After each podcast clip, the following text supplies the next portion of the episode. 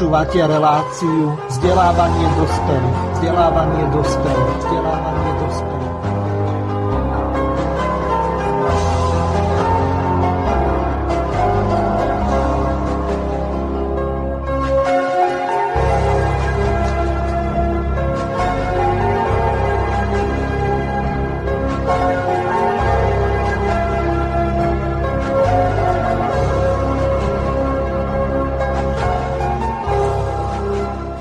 Vážení a milí poslucháči Slobodného vysielača, od mikrofónu vás pozdravuje Miroslav Hazucha zo štúdia Banska Bystrica Juch. Hostiami dnešnej relácie vzdelávanie dospelých sú páni Juraj Janošovský a druhým našim hostom je Miroslav Pomajdik.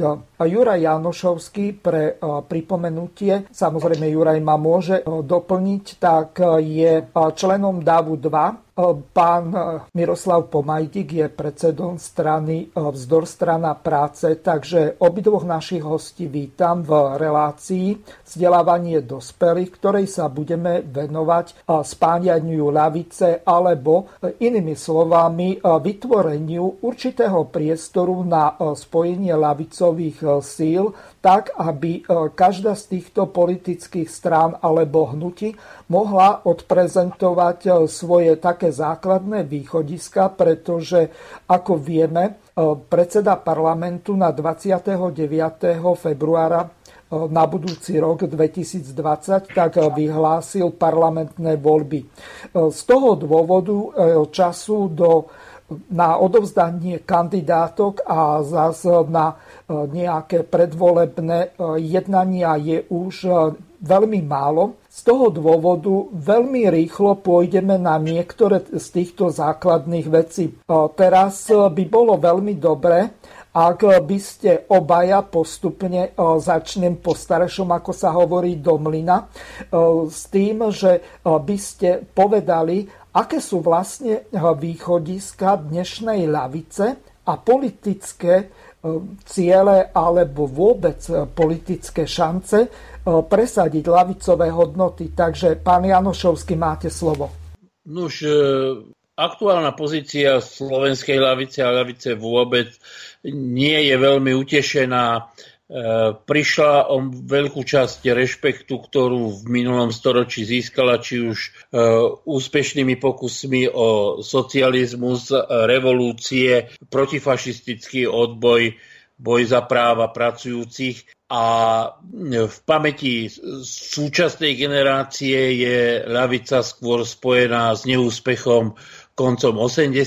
rokov a e, pod vplyvom masívnej antikomunistickej propagandy sú spochybňované aj základné ideologické východiska. Myslím, že e, v súčasnosti viac ako inokedy. Ono, keď sa darí, tak e, nie je potrebné až tak napínať síly rozum, e, hľadať riešenia ako v situácii, keď naopak je situácia kritická a hrozí mnohými rizikami. Preto sa domnievam, že súčasná lavica potrebuje najviac a na prvom mieste E, rozvážne, racionálne, intelektuálne disponované e, riešenia súčasných problémov, ich definíciu, hľadanie e, podstatných tendencií doby. A v tom si myslím, že náhrada týchto skutočne obrovských civilizačných politických víziev v hľadaní e, dielčích e, volebných, parlamentných alebo iných úspechov je mrhaním času a mrhaním síl.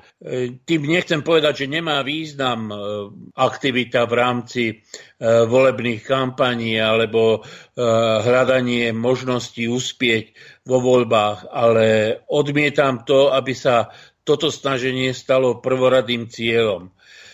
Ja sa domnievam, že e, nielen slovenskej lavici, ale vôbec lavici sa nepodarilo pokročiť e, pri analýze toho, čo sa vlastne udialo.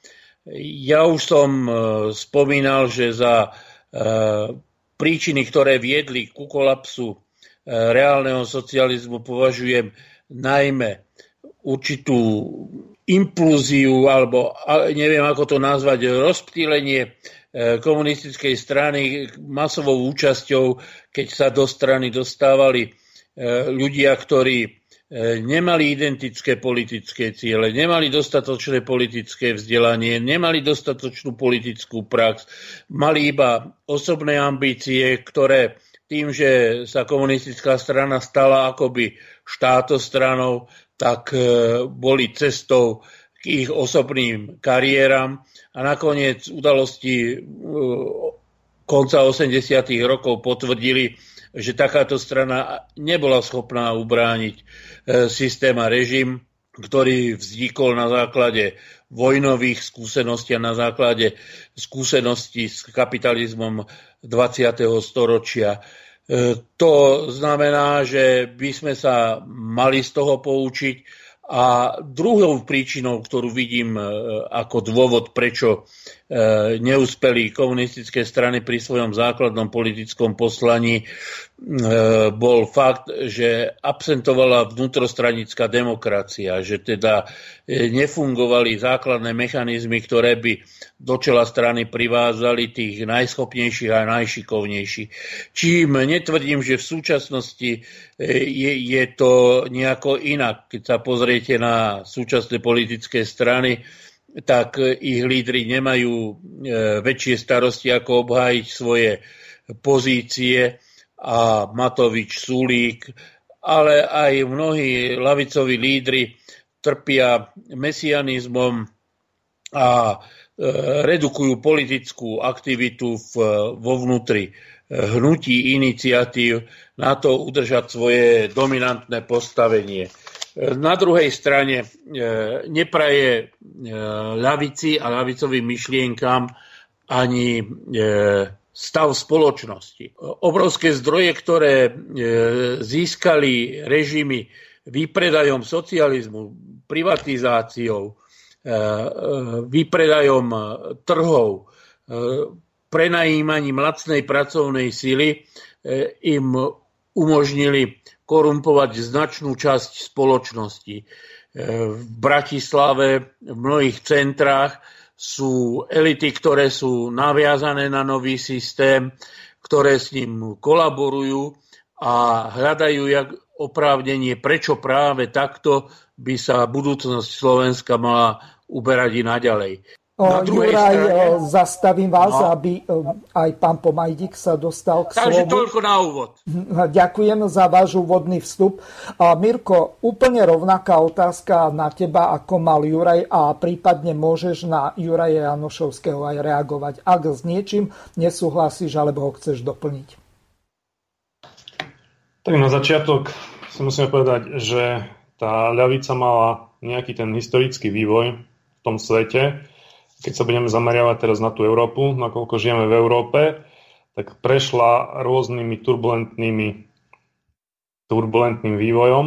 A na začiatku to bolo, keď tak pôjdeme trošku do tej histórie, tak hlavne to štiepenie, kedy sa ľavica rozdelila na sociálnu demokraciu a na komunistické hnutie, komunistické strany. Samozrejme, tie určité štiepenia boli aj v rámci e, komunistického hnutia, kedy vznikli rôzne odnože, či nejaká odnož e, maoistov, ľavých komunistov, trockistov a podobne.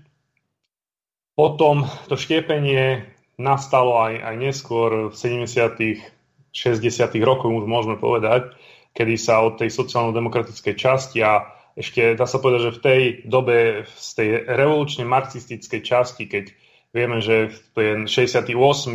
to neboli len e, ruské tanky u nás, ale to bola obrovská revolta naprieč celou Európou. A to sa tiež veľmi nespomína, že také Francúzsko, ale Veľká Británia a Nemecko e, zaznamenali veľkú revoltu, hlavne mladých ľudí, ale aj pracujúcich. Taliansko takisto, kedy dokonca začali preberať e, podniky, kedy vo Fiate bola e, obrovské manifestácie, kedy sa naozaj obával ten systém, že to prejde smerom ku socializmu aj v západnej Európe. Čiže aj to si musíme povedať a v rámci tohto hnutia sa nejak začala štiepiť tá ľavica ďalej a, a vznikla, vznikli zelené strany, ktoré ale po čase niektoré úplne na tie svoje ľavicové hodnoty a korene zabudli a, a dnes sú ešte pravicovejšie ako najneoliberálnejšie politické strany. A samozrejme nová doba 89. roku, kedy sa zrutil e, socialistický systém u nás a v polovici Európy, tak prinieslo, priniesli aj zmeny v rámci ľavice nielen u nás, ale aj v západnej Európe, kedy začali vznikať e, z rôznych komunistických západných strán e, syntézou a spojením ekologických aktivistov, dajme tomu rôznych odnoží komunistov, rôznych radikálnejších socialistov, začali vznikať tzv ľavicové, zelené ekostrany a tak ďalej, ktoré sú v každej, hlavne veľký zostup zaznamenali v Severnej Európe, vo Švedsku, v Norsku, Fínsku a Dánsku a podobne, kde sú dodnes v parlamente a naozaj sú silnými stranami v rámci v rámci tej politickej scény. Čiže a samozrejme v Nemecku môžem spomenúť napríklad Die Linke, ktorá tiež je v rámci, dá sa povedať, tej vlny novej ľavice. Takže to štiepenie tu bolo a to štiepenie bolo samozrejme spôsobené hlavne tým kolapsom socialistického bloku a ďalej tým, že sociálna demokracia na západe začala preberať neoliberálne floskuly a začala naozaj bojovať za ten neoliberálny e, kapitalizmus, prestala sa nejak odlišovať od tých svojich vtedajších hlavne konzervatívnych a, a liberálnych, nie, niekedy aj v rámci tých vlád spojencov a niekedy najväčších rivalov. A začali, sa, začali robiť túto pravicovú politiku. A to sme videli, že táto pravicová politika týchto sociálno-demokratických strán, tak niektoré sociálno-demokratické strany úplne vymazala, alebo zaznamenali taký obrovský pád, že dnes sú veľmi dá sa povedať, bezvýznamnými stranami a musíme si povedať také vo Francúzsku napríklad a, a inde, kde zaznamenali socialisti, sociálni demokrati veľký pád a nevedia a čo ďalej.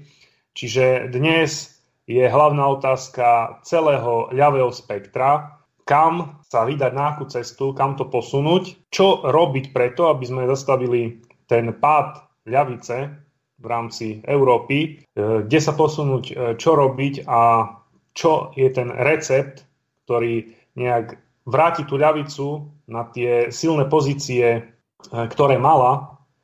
A to je, myslím si, že tá, tá hlavná otázka toho, čo si musíme pokladať aj my, kde sa musí ten vývoj uberať a keď vidíme určité možno také malé iskričky, keď aj tie silné sociálno-demokratické strany, napríklad lejbristi, tak e, vidíme, že sa tam, bolo tam zvolené e, ľavicové vedenie a Corbyn je, myslím si, že po dlhej tej neoliberálnej vlne v, vo vedení lejbristov naozaj takým, takým zdravým ľavicovým sociálno-demokratickou iskierkou v rámci tej strany a má to potenciál priťahovať mladých ľudí. A hlavná otázka je to, že ľavica sa musí, ľavica sa musí zaoberať obyčajnými ľuďmi, musia to byť obyčajní pracujúci ľudia spätí s odbormi, nesmú to byť naozaj tí moderní sociálni demokrati, ako, ako veľakrát vidíme členov Smeru SD, ktorá má privlastnosť sociálno-demokratická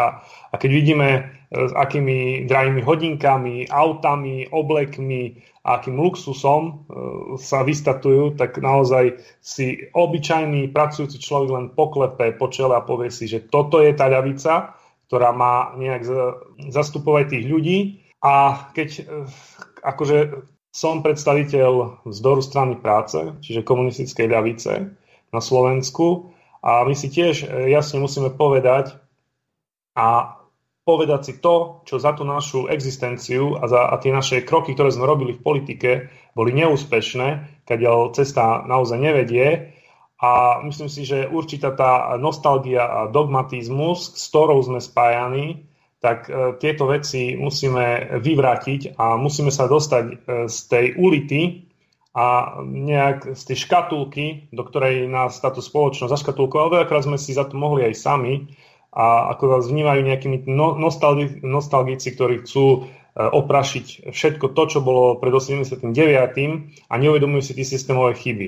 Ja si myslím, že tie systémové chyby si uvedomujeme a musíme sa poučiť to, čo bolo zlé, musíme reflektovať dnešnú dobu musíme reflektovať dnešnú spoločnosť a aj mladú generáciu, ktorá prichádza a, a sledovať, ako sa aktivizuje, aké má témy, lebo už aj to, že tá generácia, ktorá prichádza teraz, je niečo úplne iné, ako bola generácia predtým a má nejaké iné tie hlavné témy a myslím si, že na tom všetkom sa dá stavať a niekde posúvať tá ľavica dopredu. O, takto páni, ja tu mám pripravenú jednu ukážku z jednej relácie eh, JB Talk Jany Bobošikovej na internetovej televízii XTV. Eh, je to v podstate rozhovor medzi eh, moderátorkou Janou Bobošíkovou a Václavom Klausom mladším. Tak si to vypočujeme, pretože dokonca aj v pravicových stranách majú problém so zadefinovaním liberálnej demokracie. Hoci e, v dnešnej dobe, nakoniec e, Mirko, ty si e, politolog, tak zrejme vieš, že liberálna demokracia presakuje od ľava do prava všadial. A v podstate aj teraz, čo sa zakladajú liberálno-lavicové strany, ako je napríklad pána Chmelára, nech mi odpustí, ak sa mýlim, ale nepochybne strana pána Trubana a predtým pána Štefunka, progresívne Slovensko, tak je zrejme liberálno-demokratická, tlačiaca sa zo stredu doľava. Takže Vypočujeme si tú ukážku a potom vás poprosím zhruba v nejakých 3-4 minútových intervaloch, aby ste reagovali, lebo čas nám uteká neúprosně rýchlo. Vy jste zmínil sousloví liberální demokracie. Ono se zabydlelo ve veřejném prostoru, hovoří o ní řada poslanců, hovoří o ní senátoři, hovoří o této liberální demokracii novináři. V podstatě nikdo už nehovoří o demokracii. Já bych chtěla jenom říci, že v naší ústavě není liberální demokracie tam je slovo demokracie bez jakýchkoliv přívlastků a že ono liberální... Říká to moc hezky, můžu vám klást otázky, že to budete říkat za mě teďka chvíli. Já to nechci říkat, ne, nechci říkat na, za vás, já se vás chci na něco docela zajímavého v této souvislosti zeptat.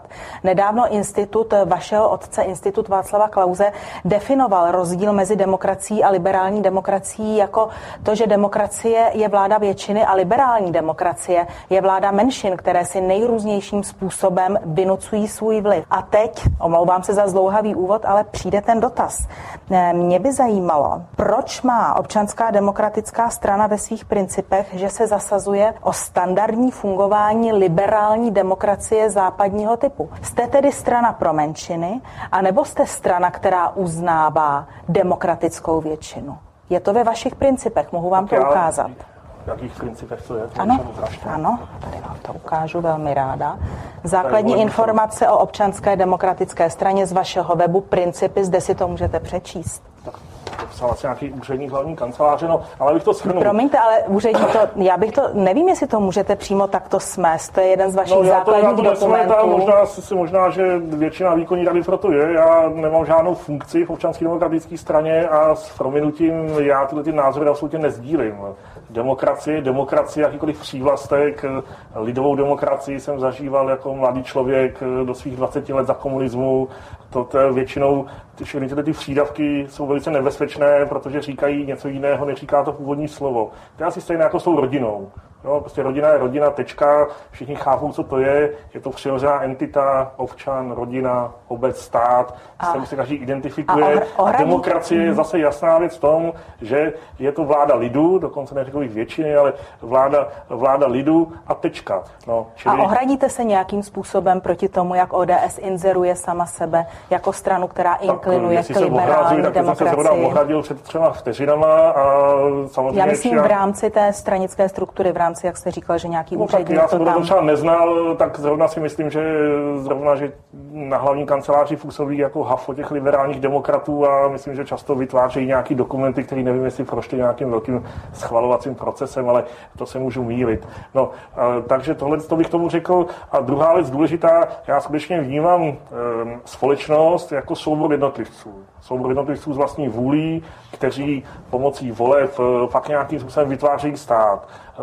je spousta, nebo možná i většina v České republice lidí, kteří to právě berou jako soubor nějakých skupin, a jejich zájmy a vlivy a z toho jakoby ten stát je stvořen, takový korporativistický přístup. Eh, z mých očí to hodně zavání fašismem a nikoli v demokracii. Já mám takový ten bytostný jeden člověk, druhý člověk, třetí člověk, každý má trošku jiné přání, tužby a e, ty nějakým způsobem prostřednictvím voleb e, jako projevuje. Takže e, mě slovo liberální demokracie leze krkem, abych vám to řekl upřímně. Takže toľko Václav Klaus mladší, ktorý má novú založenú stranu, potom pre jeho nekompatibilné a možno, že veľmi kritické názory, tak bol vylúčený zo strany, ktorú založil jeho otec a budúci prezident Českej republiky, dokonca dvojnásobný.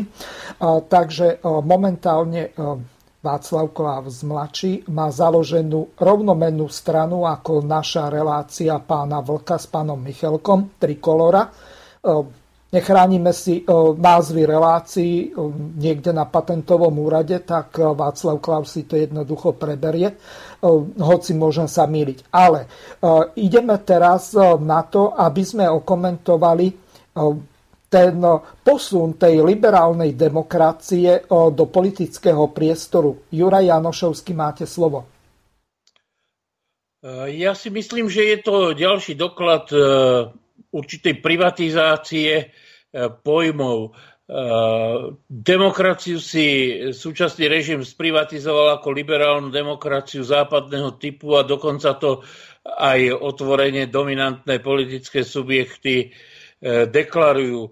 To znamená, že rezignovali na demokraciu ako na princíp a nakoniec e, ukazuje sa, že e, tá demokracia, ktorá má u nás fungovať, je značne pokrivená, pretože sa zmenila len na prevodník medzi ekonomickou a politickou mocou. E, dnes e, náklady na volebnú účasť, na e, mediálnej kampane, na prípravu kandidátov, na ich prezentáciu idú do miliónov a vlastne tým eliminujú prirodzenú politickú súťaž, pretože lavica nemôže konkurovať e, pravicovým stranám, ktoré sú najímané e, kapitálom, subjektami, oligarchami, podnikmi, korporáciami, koncernami.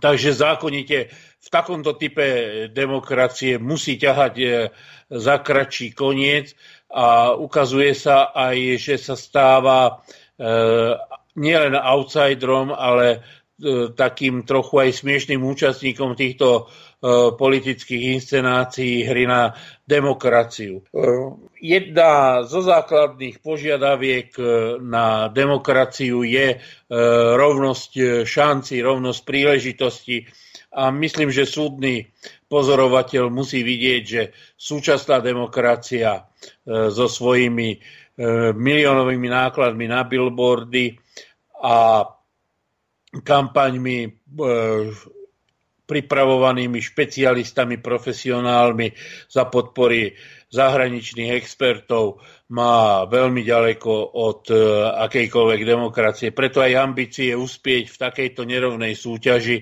sú síce e, pekné, ale vopred odsúdené na neúspech. Ďakujem, Juraj. Teraz odozdávam slovo Miroslavovi Pomajdikovi. Takže, Mirko, tvoj názor na to, čo si počul v tej ukážke a samozrejme môžeš reagovať aj na Juraja, ak považuje za potrebné. Tak ja si myslím, že sú také žabomyšie vojny v rámci kapitalizmu týchto politikov, ktorí samozrejme majú rôzne otení otiene, či sú liberálnejší, či sú konzervatívnejší, e, či viacej sú kresťanskí alebo nacionálni a podobne. vždycky si musíme položiť otázku, v akom systéme žijeme a myslím si, že či dajú prívlastok liberálna demokracia alebo demokracia ako taká, musíme si jasne povedať, že žijeme v kapitalizme a v kapitalistickom režime a myslím si, že nejaké také e, slovičkárenie, čo je liberálna demokracia, čo je demokracia a tak ďalej, tak si myslím, že to stráca význam a z ich pohľadu samozrejme tí určití ľudia, ktorí volia, ktorí majú tie hodnoty, a nepochopili, o, o čom tento systém je, tak áno, pre nich má to nejaký význam, tieto slovíčka a možno ich má ten väčší volebný potenciál toho alebo toho, ktorý používa tento alebo to slovíčko. Ale myslím si, že hlavne si musíme povedať, že žijeme v kapitalizme a keď chceme prekonať kapitalizmus, tak musíme prísť s nejakou alternatívou nekapitalistickou, ale samozrejme demokratickou. Demokraciou sa oháňajú všetci, ale keď bolo aj presne povedané, keď si pozrieme tú rovnosť šanci a keď si pozrieme, keď založia obyčajní ľudia, teraz nehovorím o tých Matovičových obyčajných ľuďoch, ale keď založia obyčajní ľudia stranu, ako sme napríklad aj my, tak členskú základňu tvoria obyčajní pracujúci, ktorí musia chodiť do práce cez týždeň, cez víkendy sa väčšinou venujú svojej rodine, svojim deťom, svojim nejakým určitým záľubám a politika je len v rámci toho nejak posledné, e, v čom sa angažujú, lebo ani nemajú na ňu čas. Hej. Tí ľudia sú väčšinou zadlžení, vidíme, ako mladí ľudia nemôžu nemôžu sa odčleniť od e, svojich rodín a, žijú stále s rodičmi, lebo sú predražené byty, nedostupné pre týchto mladých ľudí a títo ľudia potom sú nútení e, byť v, byť v bytok s rodičmi a nezakladajú si rodiny. A keď si aj založia tej rodiny, tak vieme ako hypotéky tak ďalej na celý život a, a tento celý systém, ako vidíme a keď e, kam to smeruje, je to naozaj jedno veľké kasíno, kedy sú všetci zadlžení. Tie, naj, môžeme si povedať, že tie najrozvinutejšie štáty, ako Spojené štáty americké a Británia, Francúzsko, Japonsko a tak ďalej, tak sú aj najzadlženejšie štáty na svete. A zadlžovať sa nedá do nekonečna a už to, že väčšina ľudí je, je zadlžených a keď chce nejaký mať štandard, či ten byt, či to auto a tak ďalej, tak sa musí zadlžovať.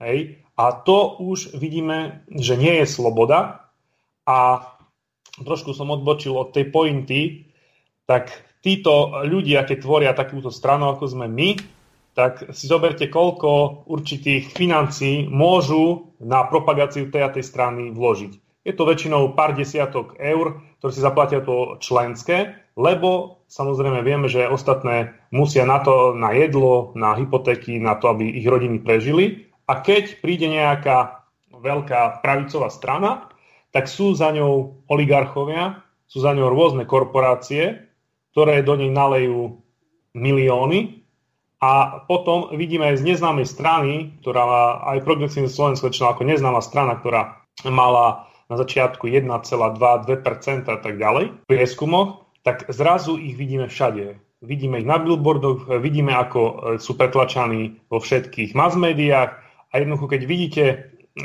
vidíte tú, tú sílu propagandy, ktorá sa na vás valí, tak samozrejme potom týchto ľudí poznajú, potom tieto strany volia len z toho hľadiska, že sa do nich naliali obrovské financie a ľudia ich všade môžu vidieť a my nemôžeme ani takýmto e, projektom konkurovať, keď e, oligarchovia a korporácie nalejú tieto milióny do týchto strán. A ešte jedna vec je tá, že naozaj sa smejem, keď niekto hovorí o, o tomto systéme ako o demokratickom, keď toľko afér, ktoré vyplávali na svetlo, keď sme mohli vidieť, že lobbysti píšu zákony a nie politici, keď rôzne lobbystické skupiny z biznisu prídu s návrhom, dajú mu nejaké peniažky a povedia, toto prezentuj v Národnej rade ako tvoj zákon, ale je to ich zákon, ktorý napísali lobbysti pre ktorý e, je vhod iba pre ich biznis. A samozrejme tieto strany, ktoré dostávajú týchto sponzorov štedre milióny, vedia, že sa musia zavďačiť a že musia za tieto návrhy zahlasovať. Tak potom o čom sa bavíme? A posledná tým skončím, keď svet založený kapitalistický môže vygenerovať 8 ľudí, ktorí majú taký majetok ako 3,5 miliardy najchudobnejších ľudí, tak potom aké šance majú miliardy ľudí proti 8 ľuďom, ktorí môžu tie miliardy naleť kde chcú a môžu si kúpiť koho chcú a kreovať čo len chcú. Ďakujem ti, Mirko, za tento vstup. Ja pripomeniem našim poslucháčom, že literálne aktívny Juraj Janošovský napísal cez víkend jeden článok. V tejto súvislosti som aspoň nejakú časť z toho vybral, zacitujem. Môžeme sa uspokojiť s tým, že za všetko môže Gorbačov, neschopnosť Jakeša. Tomu sa to rozjasnilo až po prevrate. E, takže e, vypočujeme si teraz e, ukážku z hodov okolností z rovnakej televízie, kde medzi pánom Xaverom a pánom Jakešom sa odohral nasledujúci rozhovor, kde hovorili o podstatných veciach. A potom dám slovo rovno Jurajovi Janošovskému, aby na to priamo reagoval. Takže pán Xaver, e, XTV a relácia, v ktorej bol hostem pán e, Miloš Jakeš. Pane Jakeši, v které chvíli vlastně vám osobně došlo, že se jedná o okupaci? No mě... Jste to viděl v první chvíli? Mně, že se jedná o okupaci, mi nedošlo nikdy. Nikdy. Protože prostě okupace a okupace. Víte, prostě ten svět byl podivný. Něco se tu dálo, skončila válka, místo přátelství mezi státy rostla nenávist, byla řada problémů, bylo v Berlíně polopovstání, byly problémy s Titem, byly problémy v Polsku, který vyřešil Jaruzelský bez nabízené pomoci, byly problémy jinde. No a byly zejména problémy v Maďarsku, kde došlo k kontrarevoluci a tedy poznali jsme a viděli, co to ta kontrarevoluce je. Že se pod lidma, který vysí nohama nahoru, se rozdělávají v ohně pod jejich hlavama, že se věší na kandelábrech a tak dál a tak dál. Takže myslíte, že nebýt uh, ruských vojsk, že by to tady tak dopadlo? Asi. Já ne, netvrdím, že by to tak mohlo to tak dopadnout. Mohlo. A to, že ta, ta vojska vstoupila, tomu předešlo a bylo tomu zabráněno. Víte, tu je taková záležitost. Totiž všechny ty státy eh, Varšavské smlouvy eh, vlastně, bych řekl, eh, byly v místech, nebo většina, kde nebyla ještě, prostě nebyli vojáci, vojáci bych řekl NATO. Prostě většina. No a u nás to bylo stejný. Jo. Taky tu nebyli vojáci NATO. No a ten sovětský svaz usiloval dávno o to, aby tak jako ve všech zemích byli u nás sovětští vojáci. A když požádal Novotnýho Chruščov, když tu byl na sjezdu, že tedy umožníme, aby to pohraničí obsadili z části sovětskými vojsky, tak mu to Antonín Novotný odmítl mm-hmm. Se sdělením, to k, nám, to k nám máte takovou nedůvěru a Chruščev kapituloval. Už dál nenaléhal. Počkejte, a ještě tedy jedna věc. Eh, v okamžiku, kdy připustíte, že tady uh, ruská vojska byla proto, aby to všechno proběhlo v klidu, proč tedy v okamžiku, kdy se ta situace uklidnila, se nezvalili a neodjeli? No, neodjeli proto, že ta situace v Evropě byla skutečně neklidná. A řekl, eh, nakonec se uzavřela ta smlouva o dočasném pobytu vojsk, schválili náš parlament, jejich nejvyšší sovět. Oni tady neměli žádnou moc.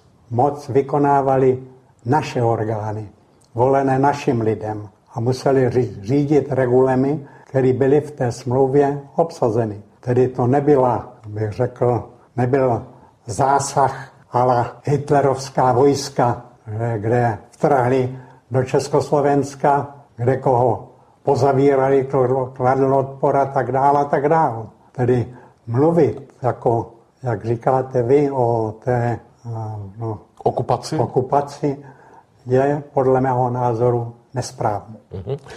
My jsme měli smlouvu, tak jako má smlouvu dnes Amerika se zeměmi, kde funguje a kde prostě se podílí eh, na té vládě nějakým způsobem, kde využívá svý síly k diktátu vůči těm zemím a tak dál, poněvadž když si položíme rozumně otázku, kdo za to může prostě, že ty války a všechno to běží, tak právě tam zatím stojí i to oslabení toho Sovětského svazu. Mm-hmm. Podívejte, jestli se američtí politici dostali tak daleko, že Reagan napsal velikou stať, nebo přednesl velikou stať, pak byla publikována před pracovníky rozvědky na téma, jak zničit Sovětský svaz. No co je to za poměry v tom světě? Jestli takhle představitel velmoci prostě uvažuje. A v tom se pokračuje v této politice. Vypočuli sme si pána Jakeša, Miloša Jakeša, aby som bol presnejší. A teraz otázka, Juraj, na vás. Aj keď si výročie 21. augusta pripomenieme o niečo viac ako o dva týždne, nie je toto téma relácie eh, venovaná eh, týmto udalostiam. Ja som si túto ukážku vybral z toho dôvodu, že pán Jakeš alebo súdruh Jakeš má nejakých 96, možno 97 rokov a jemu to myslí brilantne vie sa v tejto dobe eh, veľmi plynulo vyjadrovať. Hovorí k veci, Veľmi dobre si e, pamätá to obdobie. Ešte stále potom, ako ste si vypočuli e, túto ukážku, ste presvedčení o tom, že Jakeš bol neschopný a že mu to e, sa vyjasnilo alebo rozjasnilo až neskôr? Nech sa páči, Juraj, máte slovo. Ja, ja som mal možnosť sa niekoľko rázy s generálnym tajomníkom Jakešom stretnúť a rozprával som sa s ním. A musím povedať, rovnako ako som sa rozprával s Gustavom Husákom alebo so Štrougalov, a musím povedať, že intelektuálne na týchto ľudí nemal. Málo kto si pamätá, že táto skupina e, funkcionárov profesionálnych prinútila Gustava Husáka, aby sa vzdal funkcie generálneho tajomníka a v priamej konfrontácii medzi Štrougalom a Jakešom uspelo, e, nechcem to nazvať, že normalizačné krídlo, ale e, Jakeš bol človek, ktorý zastával tie najkonzervatívnejšie názory vo vedení strany. A musím povedať, že e, principiálne nepripúšťal nič, čo by zmenilo status quo a to najmä z obavy pred e, revíziou e, toho procesu, ktorý sa nazýva normalizácia. E, ja teraz nechcem povedať, že nebolo potrebné, aby sa spoločnosť uviedla do nejakého stavu kľudu, aby sa odstránili tie animozity. Ale chcem povedať, že v tom čase tá strana disponovala ďaleko talentovanejšími ľuďmi, E, ktorí boli schopní e, riešiť efektívnejšie aktuálne politické problémy. A e, myslím, že kto si vypočul jeho vystúpenie na Červenom hrádečku, určite dnes po pár rokov po, po prevrate, po diskusiách je schopný artikulovať svoj, svoju pozíciu relatívne racionálne.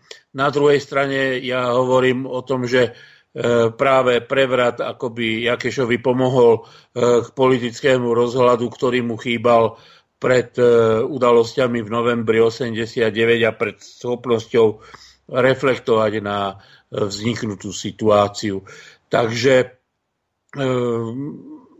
ne, nemyslím si, že je nejakým e, kľúčovým mužom Miloš Jakeš, že pre mňa skôr ilustráciou toho, ako nefungoval prirodzený výber kádrov. Ja len spomeniem napríklad súčasným mladým ľuďom alebo politikom to nič nehovorí, ale veľmi schopný bol Jindřich Poletník, Jaroslav Generál, e, de, e, mnohých ďalších ľudí by som mohol menovať, ktorí boli pripravení politicky, morálne, e, schopní e, pracovať a e, riešiť aktuálne problémy, ale Miloš Jakeš podľa mňa k ním určite nepatril. A nakoniec sa to ukázalo aj podľa mňa v spackanom priebehu novembra 89, kedy bol príkladom nerozhodného politika, ktorý nevedel či má zostať e, na hrádečku, skovať sa na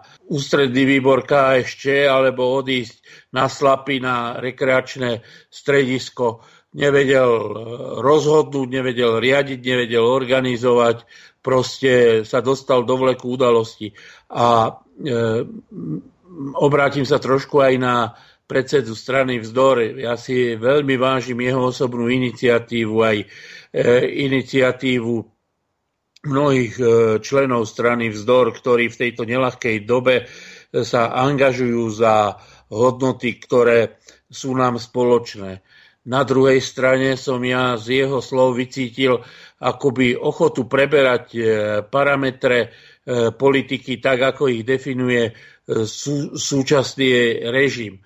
Myslím si, že pokiaľ bude E, aj lavica preberať e, axiómy, tézy e, antikomunistického režimu, ktorý sa vyvršuje v podstate na neúspechoch socializmu, že nebude schopná objektívne zanalizovať, čo sa stalo. Pretože tento systém, ten antikomunistický, má za cieľ haniť, e, odoberať rešpekt, e, búrať, likvidovať, hanobiť a bez e, objektívnej analýzy, bez posúdenia toho, čo bolo dobré a čo nebolo dobré. Viete, ja som prečítal, teraz som bol v nemocnici Roja Medvedeva Stalina, stalinizmus, čo sa považuje za akúsi Bibliu antistalinských e, pozícií. A tento E, autor tam pripúšťa polemiku na tú tému, že čo by sa stalo, keby sovietský zväz nemal vybudovanú materiálnu základňu, ktorá mu dovolila ubrániť sa e, hitlerovskému útoku. Čo by sa stalo, keby sovietský zväz nebol schopný odpovedať na atomovú hrozbu vytvorením vlastných atomových zbraní ako bolo možné, že sovietský zväz dobil prvý kozmos a uštedril tým strašnú ránu sebavedomému západu. Tým ja nechcem brániť tie prechmaty, ktoré sa diali, ale chcem povedať, že sa jednalo o vojnový socializmus že intervencia prirodzene prešla do studenej vojny, do konfrontácie, do ohrozenia. A ak sa pozrieme na situáciu Československa, je treba povedať, že v podmienkach vojny, ak niekto chce obsadiť nejaké územie e, svojho rivala, takže je pochopiteľné, že ten rival sa bráni. A to, mhm. že e, západné štáty mali záujem dosiahnuť pričlenenie Československa k západu, je evidentné. Ja netvrdím, že to bolo e, vedenie, vtedy slabé, slabé vedenie KSČ na čele s Alexandrom Dubčekom. Netvrdím, že to tak chceli všetci lídry, ale tvrdím, že sa v tom vedení nachádzali ľudia, ktorí kalkulovali nielen to, čo hovorí správne Miro Pomádik, s československou cestou k socializmu, ale e, kalkulovali aj s možnosťou dostať sa k majetkom, ktoré im boli znárodnené, dostať sa pred rok 48, či dokonca až pred rok 45, ako sa to podarilo po roku 1989. O, Juraj, istí o... ľudia tu žili aj v tom období. Ďakujem a veľmi pekne. Rovnaká otázka na Mirka Pomajdika. Myslíš si, že skutočne e, sa môžeme uspokojiť e, s tým, že za všetko môže Gorbačov a neschopnosť Jakeša, ako Juraj napísal v tom článku Predav 2 na základe toho, čo si si teraz vypočul? A samozrejme môžeš e, re- reagovať na pána Janošovského. No, tak najprv budem reagovať tie posledné vety. Tak myslím si, že zdorstaná práce a ja osobne sme nezmieniteľní nepriatelia kapitalizmu a chceme kapitalizmus prekonávať a vždycky sme to deklarovali a vždycky to budeme a myslím si, že e, nikde nie je v, naš- nie je v našej politike, že by sme nejak tomuto režimu prispôsobovali a chceli nejak splynúť s kapitalizmom, to určite nie. To, čo hovoríme, je to, že musíme pochopiť ten vývoj aj socializmu v Európe aj u nás, čo boli chyby, kde boli tie hlavné zlyhania, pozrieť sa na tie chyby, na tie zlyhania a podľa toho dedukovať, ako sa tých chýb v budúcnosti vyvarovať a ako postaviť tú novú socialistickú víziu. A samozrejme doba sa posúva, kde sa posúva, 30 rokov od roku 89 a prišlo, ako som povedal, mnoho mladých ľudí nových, nové generácie a títo ľudia úplne majú úplne iné skúsenosti so životom, úplne iné preferencie a my musíme vedieť, e, rozprávať aj tým slovníkom, ako rozprávajú títo mladí ľudia, musíme vedieť im podať tú politiku, aby ju pochopili. A tam nevidím to, že to je nejaké ustupovanie kapitalizmu. Musíme samozrejme, v každej dobe sú určité výrazové prostriedky, určitá propagácia, určité grafiky a určité slova, ktoré sú pre danú dobu mobilizačné a ktoré majú úspech. Ale v určitej dobe novej tie slova, tie grafiky už nemajú ten taký mobilizačný potenciál. E, môžeme si povedať, že kedysi v 30. rokoch stačilo komunistickým, komunistickým stránam e, zobrať plagát e, s Leninom a bolo to mobilizačné. Každý vedel, čo tým chcú povedať, pracujúci za tým myšli a bolo to niečo úplne iné, ako keby sme dnes zobrali plagát Lenina a išli niekde medzi mladých a nejak tlačili týmto propagačným smerom. Čiže o tom hovoríme, že doba sa vyvíja a aj tá spoločnosť sa vyvíja a musíme to reflektovať, aby sme naozaj nezaspali v tých určitých dogmách a v tom, čo zlyhalo, aby sme my tie isté dogmy a ten jazyk používali, lebo my, aj keď budeme rozprávať dobre, aj keď tí ľudia by nám porozumeli, ale neporozumejú nám, lebo nám naozaj nebudú v dnešnej dobe rozumieť a naozaj tá antikomunistická hysteria je už tak silná, zakorenená, že určité výrazové prostriedky, keď už len s tými výrazovými prostriedkami idete medzi tú spoločnosť, tak už vás zaškatulkujú a už vás ani nepočúvajú a už vás odsúdia. Miesto toho, aby si títo ľudia, keď zvolíme inú stratégiu, tak ich to zaujalo, sadnú si a vypočujú si to, čo im chceme povedať a je to niečo úplne iné, ako ich odstrašíme hneď na začiatku.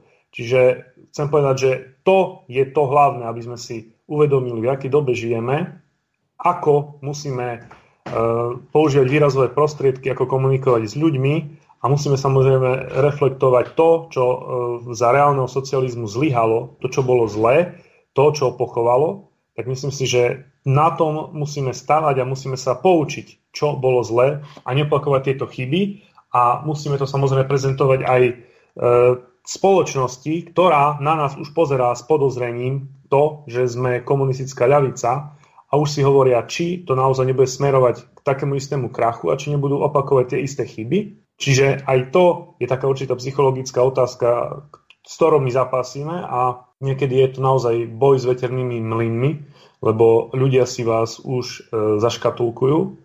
A čo sa týka v, krátkosti, v krátkosti o e, Jakešovi, tak ja myslím si, že tam sa úplne zhodneme v tom, že ja som samozrejme e, v tých revolučných dobách bol malý chlapec, mal som nejaké 2-3 roky, čiže ja som nikoho z týchto ľudí osobne nepoznal, ale z toho, čo mám naštudované, čo som si pozeral, tak myslím si, že naozaj Jakeš bol človek, ktorý bol konzervatívny, ktorý e, tieto procesy nezvládal a nemal ani autoritu prirodzenú v spoločnosti, nebol nejaký ten, ten líder, ktorý by, by tí obyčajní ľudia tak brali a za ktorým by išli. A naozaj intelektuálne bol niekde úplne inde, ako keď už spomíname napríklad Husáka, ktorý samozrejme už vtedy mal pokročilý vek a už aj to zdravie bolo podlomené a už, už sa nedalo hovoriť o Husakovi, ako, ktorý v 30., 40., 50. rokoch a neskôr Takže intelektuálne Jakeš absolútne sa nechytal na tieto osobnosti komunistického hnutia a to je možno aj tá určitá tragédia tie, toho nomenklatúrneho skostnatenia a toho, že naozaj už v tej dobe ten aparát bol prestarnutý, že tá mladá generácia a tí ľudia, ktorí prišli a vyrastali v tom socializme, tak neboli tým samotným režimom presvedčení v tú správnosť toho socializmu a tí mladí ľudia väčšinou potom sme videli, ako sa postavili v 89. 89. na akú stranu barikády, e, koho začali uznávať. A aj to by som povedal, že je výsledok tej, toho nomenklatúrneho skostnatenia a toho, že sa to neprepojilo naozaj s tými pracujúcimi, s tými mladými a že tá strana ako si na tej špičke radovca stagnovala a spoločnosť to aj tak vnímala a dnes aj niektorí nostalgicky povedia, že tak tí starí deduškovia, ktorí to viedli, je to oveľa lepšie, tí starí deduškovia boli, ak dajme tomu tí e, miliardári a tí oligarchovia, ktorí vycúcali tejto spoločnosti všetko. Čiže aj tu vidíme takú určitú tú nostalgiu za starými deduškami. Aj tak ich vnímali tí ľudia a dnes ich vnímajú. A to sa veľmi veľa potom s týmto kreditom a s touto muníciou veľa zachrániť v socializme, keď nechceli nejaké zásadné e, určité reformy, ktoré by posunuli k socialistickej demokracii a vieme, že určité veľa pák by tam naozaj mohli aplikovať, ale neaplikovali ich, udržali určitý systém, ktorý potom samozrejme na ďalšiu debatu, čo všetko to spôsobilo. Ďakujem ti veľmi pekne. Teraz opäť dám slovo Jurajovi, aby sme ukončili túto časť relácie. Juraj, môžete reagovať na pana Pomajdika, po prípade môžete ešte doplniť niečo, ak vám v tejto súvislosti napadlo. Tak tá téma je na samostatnú konferenciu. Dá sa veľa hovoriť o tom, Eh, čo stálo v pozadí. Eh, skutočne eh, takéto historické zlomy, aké sme zažili koncom 80. rokov v strednej a východnej Európe, sú historicky unikátne a na ich priebehu sa podpisujú jak jednotlivé osobnosti, tak jednotlivé súvislosti. Pre mňa s odstupom už pomaly 30 rokov E, dominuje taký pocit e, podvodu. Ja e, často pripomínam vystúpenie lídra týchto zmien Václava Havla, ktorý v televízii kandidujúc na prezidenta Československej socialistickej republiky vyhlásil, že budú vás inštruovať alebo budú vám nahovárať, že chcem v tejto krajine vybudovať kapitalizmus, že sa chcem dostať k vlastným majetkom, že tu bude nezamestnanosť. Uh, uvidíte sami, keď si prečítate moje práce a keď poznáte moju prácu, uh, že, že sa to nezakladá na pravde. Uh, obrovský podvod, pretože všetci dnes vidíme, že vlastne ak v trestnom zákonníku je E, definovaný podvod ako spôsob uviesť iného do omilu a mať z toho prospech, tak e, toto je typický príklad. E, musím pripomenúť, že v novembri 89 sa celá československá verejnosť búrila, keď sa dozvedela, že policajti zabili študenta Šmída. Musím povedať, že študent Šmíd doteraz žije, chodí po Prahe a sa relatívne dobre cíti. E, takisto e, Gorbačova presvedčili o konci spotreby, konci studenej vojny tým, že sa rozpustia oba vojenské pakty a že vznikne spoločný európsky dom. Tak e, ak sa dnes pozriete, ako je Rusko ostrakizované, ako sa na ňo útočí, tak spoločný európsky dom je niekde v nedohľadne a vojenský pakt Severoatlantickej aliancie je na hraniciach Ruska v Pobalti, v Rumunsku, na Ukrajine. Takže e, ten základný pocit je pocit e, oklamania a podvodu. Pripomeniem ešte také jedno zo základných hesiel. Žiadame odluku štátu od cirkvi. Pozrite sa na konkordát, ktorý tu dnes je a ako, aké ťažké milióny plynú E, do církevných a e, iných e, rúk a pokladní. Ďalším heslom bolo prejsť od anonymného nejasného verejného vlastníctva ku konkrétnemu súkromnému, tak sa môžete dnes spýtať kohokoľvek s nákupnou taškou, či vie, komu patrí Bila, Tesco, alebo dom, v ktorom býva. E, takže e, podvod na podvod s tým, že ľudia budú v nastupujúcej kríze a v, pri stupňovaní medzinárodného napätia a zmenách ja by som spomenul jednu závažnú zmenu, ktorú málo kto registruje. E, Veľká Británia sa chce pustiť do konfliktu s Európskou úniou tvrdým Brexitom e, s tým, že počíta so zaštitou Spojených štátov amerických.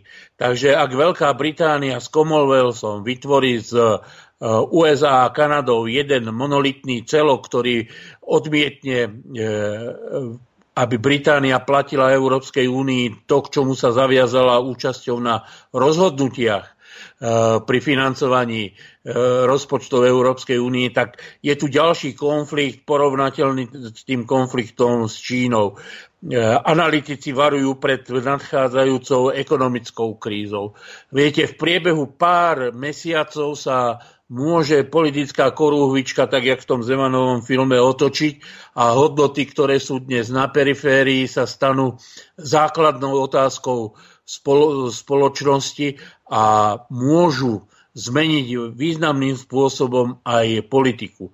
Ja tu nestraším ani nevarujem, len e, bol by som rád, keby aj e, slovenská lavica, ľudia, ktorí sa jej venujú, boli pripravení, ale nie je tak, že zaujať funkcie, ale byť kompetentný, informovaný, mať skúsenosť a dokázať spoločnosť vyviesť z krízy, do ktorej sa nevyhnutne v tomto systéme orientovanom na zisk rúti. Mirko, ešte ti na nejaké 2-3 minúty e, dám slovo, aby si mohol reagovať na Juraja a túto časť ukončíme. Tak, aby som tak zhrnul ešte, áno, s týmito vecami, vecami sa dá samozrejme súhlasiť a chcem povedať, že ľavica na, na Slovensku a menovite napríklad aj my vzor strana práce sme sa veľakrát venovali mimo parlamentnej činnosti. Samozrejme, sme, nie sme súčasťou parlamentu, ale to hlavné gro, čo sme robili, tak môžem spomenúť, tá mimo parlamentná činnosť spočívala aj v tom, že sme sa ako jediní postavili za pracujúcich a odbory, keď boli v Bodenhorst, boli prepušťaní ľudia zo dňa na deň. Chlapík z Nemecka zobral všetky stroje, odniesol preč, za 2 až 3 mesiace nezaplatil pracujúcim zamestnancom mzdy a jednoducho sa vyparil. Oni zrazu prišli, nebolo tam nič a my sme sa postavili za pracujúcich e, odbory, urobili sme zbierku finančnú, ktorú sme im dali na právnu pomoc, Čiže stretli sme sa, bol som tam osobne, odovzdať im to. E, komunikoval som s odborovým právnikom, ktorý im dával rady, čo robiť, ako zatlačiť.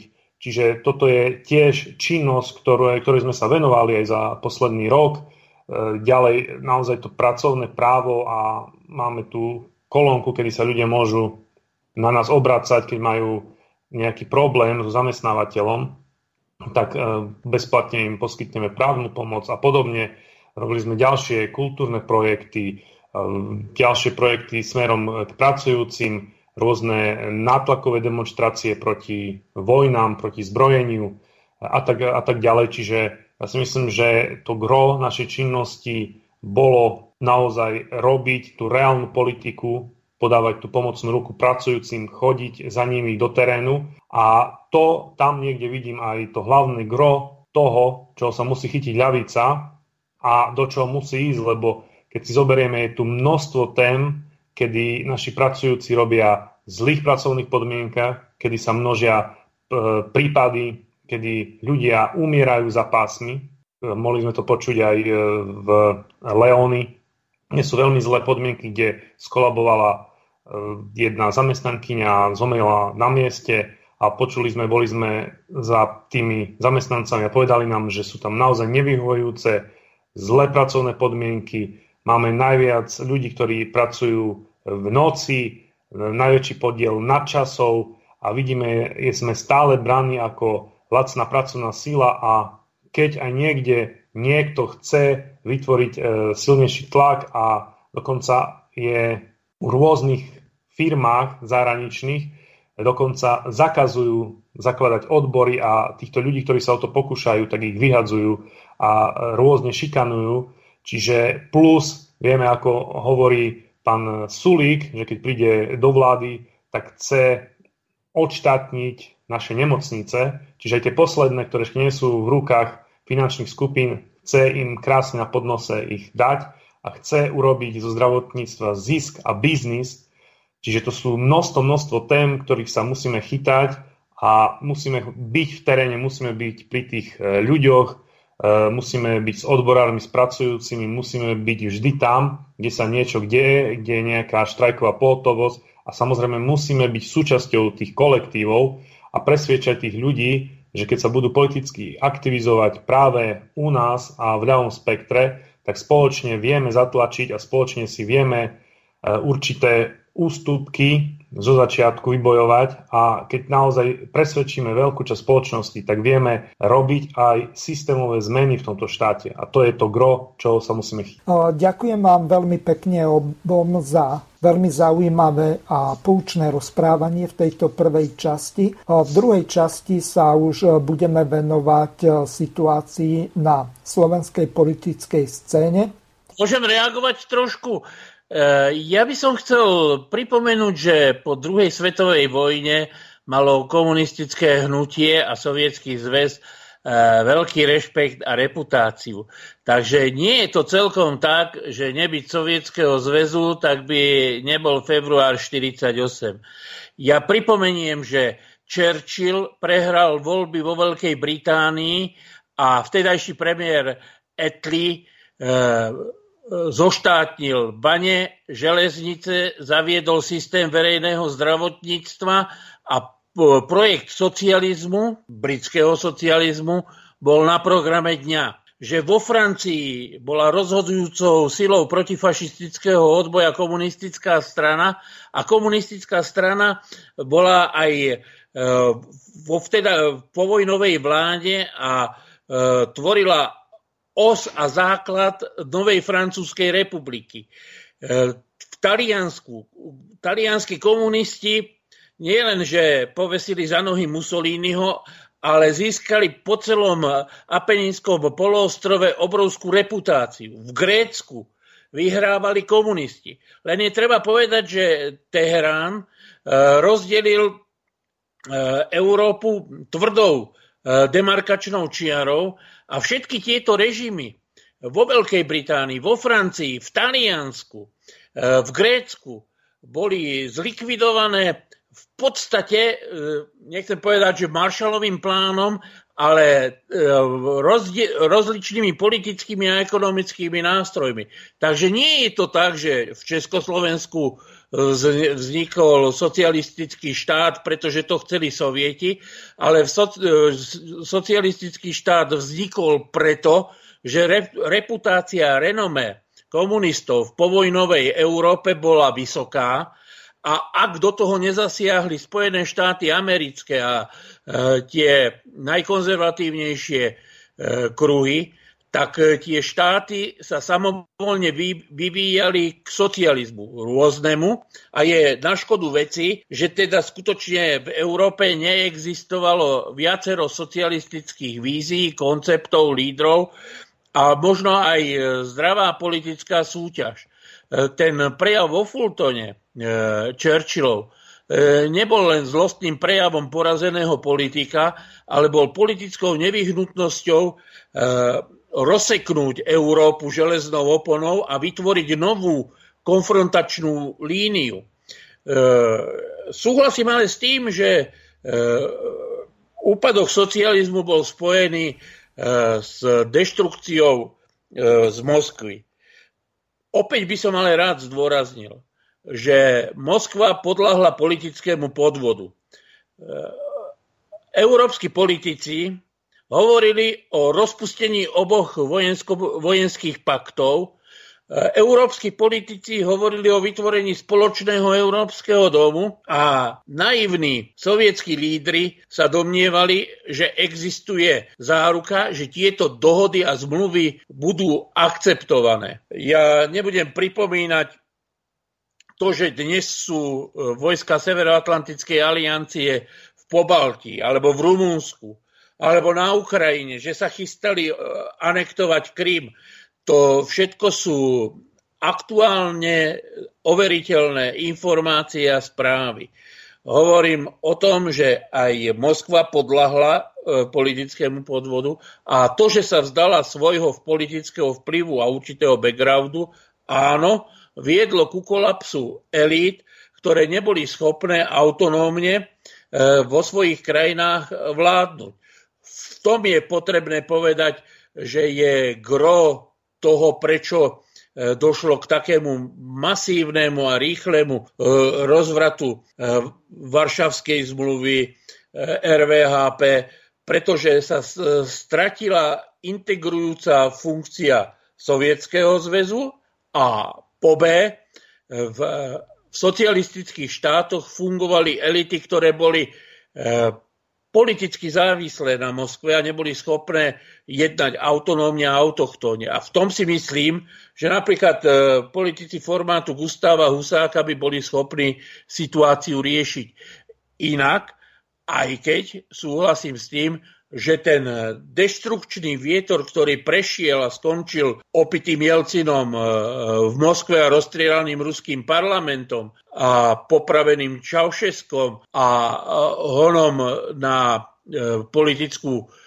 alternatívu opozíciu komunistického typu v ostatných krajinách, že by existovala reálna možnosť situáciu zvládnuť iným podľa mňa lepším spôsobom. Mirko, môžeš pokračovať, ak chceš nadviazať na Juraja? Tak eh, môžem rozšíriť to, áno, súhlasím s, tými, s tým názorom, že u nás, v Československu hlavne, dá sa povedať o Československu, tak naozaj KSČ a komunisti tu mali veľkú autoritu. Už v rámci Prvej republiky Československej si môžeme povedať, že komunistická strana Československa, dá sa povedať po tej v Sovietskom zväze bola na počet obyvateľov najpočetnejšou a najsilnejšou v Európe.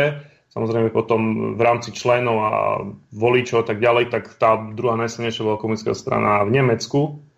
No len e, musíme si povedať presne aj ten druhý fakt, ktorý tu bol tiež povedaný, že po druhej svojej vojne komunisti mali, komunistické strany mali veľkú autoritu aj vo Francúzsku, aj v Taliansku, aj v Grécku. A dokonca tam vyhrávali voľby. A tu si musíme uvedomiť aj jeden fakt, že tá Európa naozaj bola rozdelená na tie sféry vplyvu. A zoberme si to, že v Taliansku, Francúzsku a Grécku, aj keď vyhrávali voľby komunistické strany, tak nakoniec nikdy tam nebol budovaný socializmus a, nikdy sa nedostali komunisti k moci, kvôli tomu, že boli v tej sfére vplyvu západu a my sme boli v tej sfére vplyvu Sovietskeho zväzu. Čiže je otázka, keby sme neboli pod, tom, pod sférou vplyvu Sovietskeho zväzu, či by naozaj ten náš nejak socializmus by sa tu začal budovať, alebo by neskončilo to nejakým podobným pátom ako vo Francúzsku alebo v Taliansku, kde, ako som povedal, tie komunistické strany vyhrávali voľby, ale socializmus nikdy nebudovali, ani ich tomu nepustili. A dá sa povedať, že u nás tiež bola silná opozícia, či demokratická strana alebo ďalšie strany. Čiže dá sa predpokladať, že možno aj u nás by bol ten e, scenár podobný, keby sme nepatrili pod sféru vplyvu Sovietskeho zväzu, ale dajme tomu pod sféru vplyvu Západu, veď aj nejaká tá cesta socializmu špecifického československého, tak o tejto ceste rozprával Gottwald a táto cesta potom samostatná bola nejak zmarená a bola vlastne prijatá, prijatý ten model, aký bol presne v Sovietskom zväze a tak sa to vlastne po 48. začalo budovať tento sovietský typ socializmu a samozrejme, že mal vtedy Stalin a sovieti výhrady, že v všetkých ostatných krajinách v tom v sfére vplyvu sovietov už boli ľudovo-demokratické režimy, len v Československu stále nie. My sme boli poslední. A pritom si musíme povedať e, ďalší fakt, že keby také Poľsko, Maďarsko a Rumunsko a ďalšie krajiny neboli pod sférou Sovietskeho zväzu, tak je tiež veľmi otázne, či ten socializmus by sa tam presadil aj z toho hľadiska, že tieto, tieto štáty mali dosť silný antikomunizmus, boli tam dosť silné e, fašistické, konzervatívne, pravicové prúdy a samozrejme aj po vojne. Čiže dá sa povedať, že v týchto krajinách e, bola viac menej, v tejto krajiny boli do nejakého socialistického zriadenia dotlačené E, myslím si, že, že to tak naozaj bolo, lebo mm, myslím si, že také Maďarsko po, po tej vojne a po, po tom, ako im tam vládol Horty, ako tam boli e, fašisti pri moci e, po prevrate a tak ďalej, e, spojenci Neme, Nemecka a vieme, ako potlačil Horty prvý pokus socializmu v Maďarsku, keď vznikla Maďarská republika rád a vieme, že utopil v krvi okolo 30 tisíc o 30 tisíc ľudí, ktorí vyznávali Maďarskú republiku rád. Čiže aj samozrejme tie, tie iné žily, ktoré tam boli, monarchisti a tak ďalej. Čiže tiež otázne, čo by sa dialo v týchto krajinách a videli sme to aj pri tých silných, z ich silných potom nejakých ich revolúciách, revoltách, ktoré, boli, ktoré vypukli aj v Maďarsku, e, ktoré boli aj vo východnom Nemecku, ktoré boli aj potom v Poľsku. Čiže dá sa povedať, že stojím si za tým, že ten, tá systémová hlavná chyba bola v tom, že sme boli presne podriadení e, Sovietom, že sme boli pod tou sférou vplyvu a tým pádom sme možno nemohli robiť nejakú tú samostatnejšiu cestu k socializmu a tým pádom má to aj svoje výhody, samozrejme, a má to aj svoje negatíva a tie negatíva sme videli presne v 89. roku, kedy vďaka tomu, že Sovietský zväz prišiel do tej krízy a ten sovietský typ socializmu prišiel do krízy, tak vlastne padlo to ako domino všade vo všetkých krajinách a nikde sa nenašla nejaká vôľa, nejaká cesta, nejak to skúsiť reformovať ten socializmus, nejak skúsiť pokračovať tej socialistickej vízii a ceste a všade to padlo naraz. Čiže aj to môžeme dedukovať, že to bola tiež, to bola tá hlavná systémová chyba toho,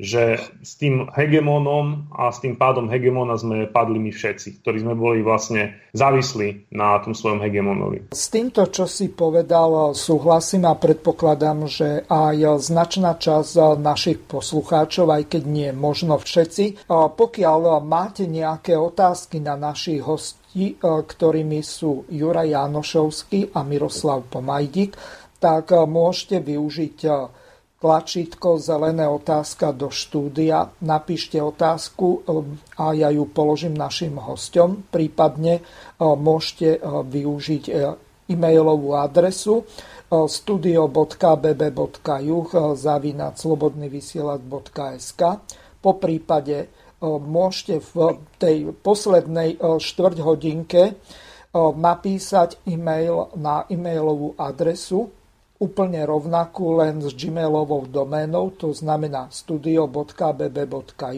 zavináč gmail.com.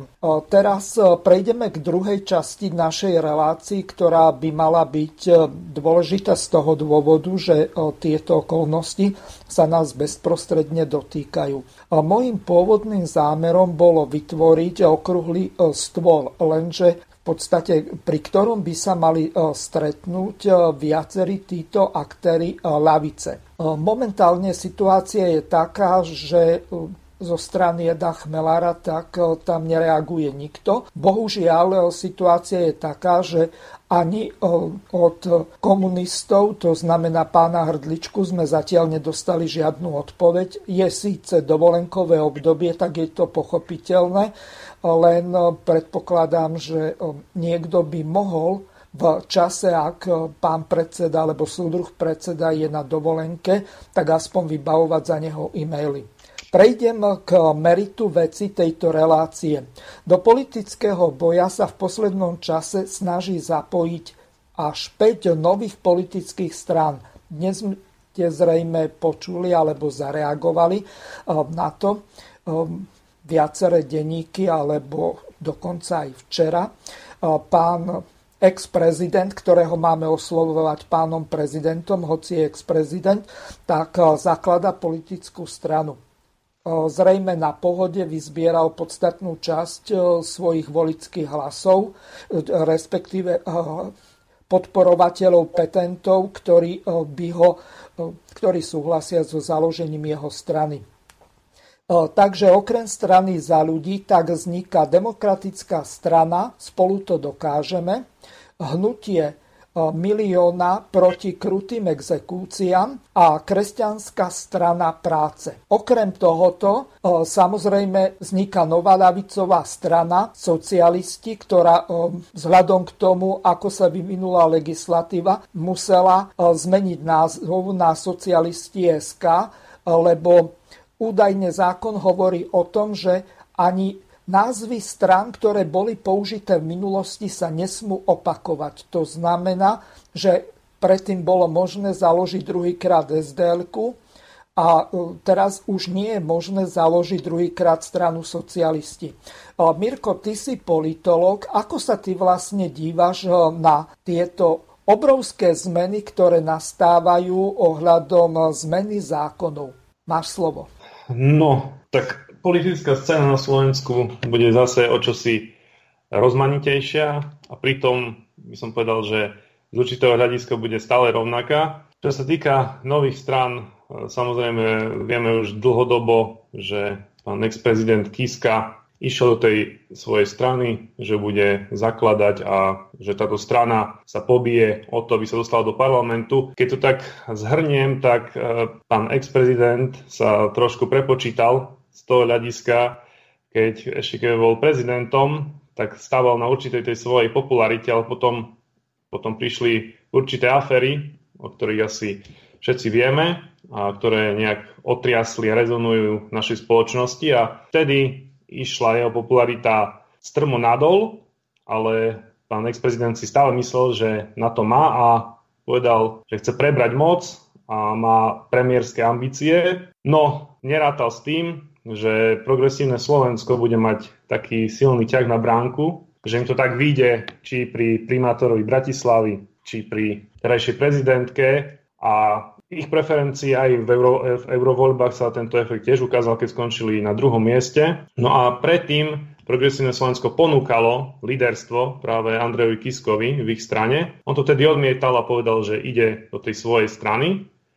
No a teraz, keď sme videli aj posledné prieskumy, keď ukazovali, že má niečo cez 5%, 5,1%, tak zrazu tie jeho veľké premiérske ambície, myslím si, že klesli a dostal studenú sprchu a videl to, že sa prerátal a už vôbec nemôže byť on tým lídrom, ktorý rozdáva karty, ktorý určuje, ale bude jeden z tých mnoha prísediacich. A keď vidíme ešte e, ďalšie strany, ktoré sú tomto, v tejto pravicovej časti spektra politického, tak už je tam veľmi silná tlačenica a títo ľudia, tieto strany budú bojovať v mnohom o to istého voliča a budú si, budú si uberať tie voličské lasy a tí voliči sa rozdelia medzi nimi, nebude sa to zvyšovať, ale bude sa to rozdeľovať medzi nich. A vieme, že posledné prieskumy ukazujú, že aj Matovič má tiež veľký problém, keď má niečo iba nad 5%. E, ďalšou stranou Most Heat, ktorý keď nejak sa nespojí z SMK alebo niečo nevymyslí, tak je možné, že z parlamentu vypadne. A vidíme, že aj sme rodina, ktorá sa nejak začala profilovať do tých konzervatívnych vôd, až do tých nacionalistických vôd, keď, začala, keď sa začala spolupracovať s Lepenovou, Salvinim a podobne, tak zrazu vidím, že v prieskumoch kles, klesajú, tiež sú na tej hranici zvoliteľnosti a videli sme, že dostali určitú facku v eurovoľbách, kedy dostali veľmi malý, veľmi malý výsledok. A teraz ďalšou takou novinkou je to, že pred pár dňami, neviem, či to bolo predvčerom alebo včera, tak sa vyjadril aj náš bývalý ex-premiér Vladimír Mečiar, že chce ísť opäť do politiky, chce zakladať stranu a nevylučuje spoluprácu s Harabinom. Neviem, do akej miery sa títo dvaja lídry nejak, nejak spoja, nejak budú debatovať a vytvoria stranu, ale z toho hľadiska, keď tam bude Harabin, tak môže to dosť otriasť politickou scénou z toho hľadiska, že budú vyciciavať voličov, hlavne sns a sns taktiež bude bojovať o existenciu a to by sa udržala v parlamente a takisto niečo, myslím si, že aj Kotlebovcom niečo stiahne. Čiže uvidíme, kde to sa všetko posunie a tie ostatné strany, ktoré vznikajú, tak myslím si, že to sú strany, ktoré nejak do, nejak do väčšieho boja a tak ďalej, nejak väčšie, nejak to nenamútia tejto našej politickej scény. Myslím, že sú to, neviem, kto za týmito stranami stojí, ale keď som si pozeral, tak sú to väčšinou pre mňa neznámi ľudia. Takže myslím si, že tieto straničky veľmi nebudú mať nejaké šance, keď ovšem sa s niekým nespoja, keď ne, neurobia nejaké spoločné projekty, spoločné kandidátky. A je možné, že e, určité strany vznikajú len kvôli tomu, aby ich ešte stihli nejak, e, nejak ešte urobiť biznis a nejak ich popredávať záujemcom, lebo aj toto sa deje v politickom priestore, keď niektoré strany vznikajú len kvôli tomu, aby držal jeden človek a ten ich potom predá. Hovorí sa, že politické strany niektoré sa predávajú za 60, 70, 80 tisíc Čiže aj to je možné, že niečo, niečo ide aj týmto smerom. Takže a myslím si, že v rámci toho ľavicového spektra nás najviac bude zaujímať ten projekt Socialisti SK Eda Chmelara a jeho vstup na politickú scénu.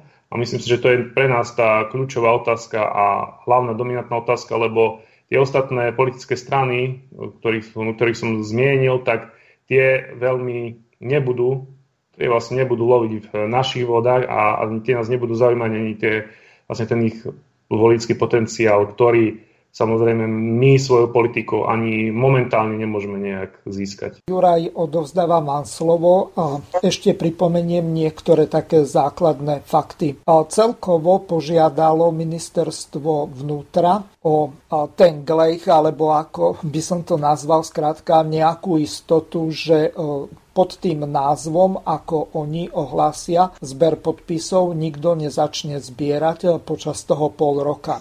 Týchto stran je dohromady 17 vrátanie týchto piatich, ktoré e, vznikli alebo vznikajú na poslednú chvíľu. E, celkovo je zaregistrovaných viac ako 150 strán a politolog Lenč sa vyjadril v tom zmysle, že zrejme tá 10 tisícová hranica tých petentov, čiže tých ľudí, ktorí súhlasia so vznikom tejto strany je nízka a zrejme z toho dôvodu e, by sa to malo zmeniť na 50 tisíc tak ako keď sa napríklad e, registrujú nové cirkvy. E, čiže e, Juraj, váš názor na to, čo som povedal, po prípade môžete reagovať na pána Pomajdika. Máte slovo. Ďakujem. Najprv by som chcel povedať, že sa mi páči modifikované heslo o tom, že voľbami sa dá zmeniť vláda, ale nie politika.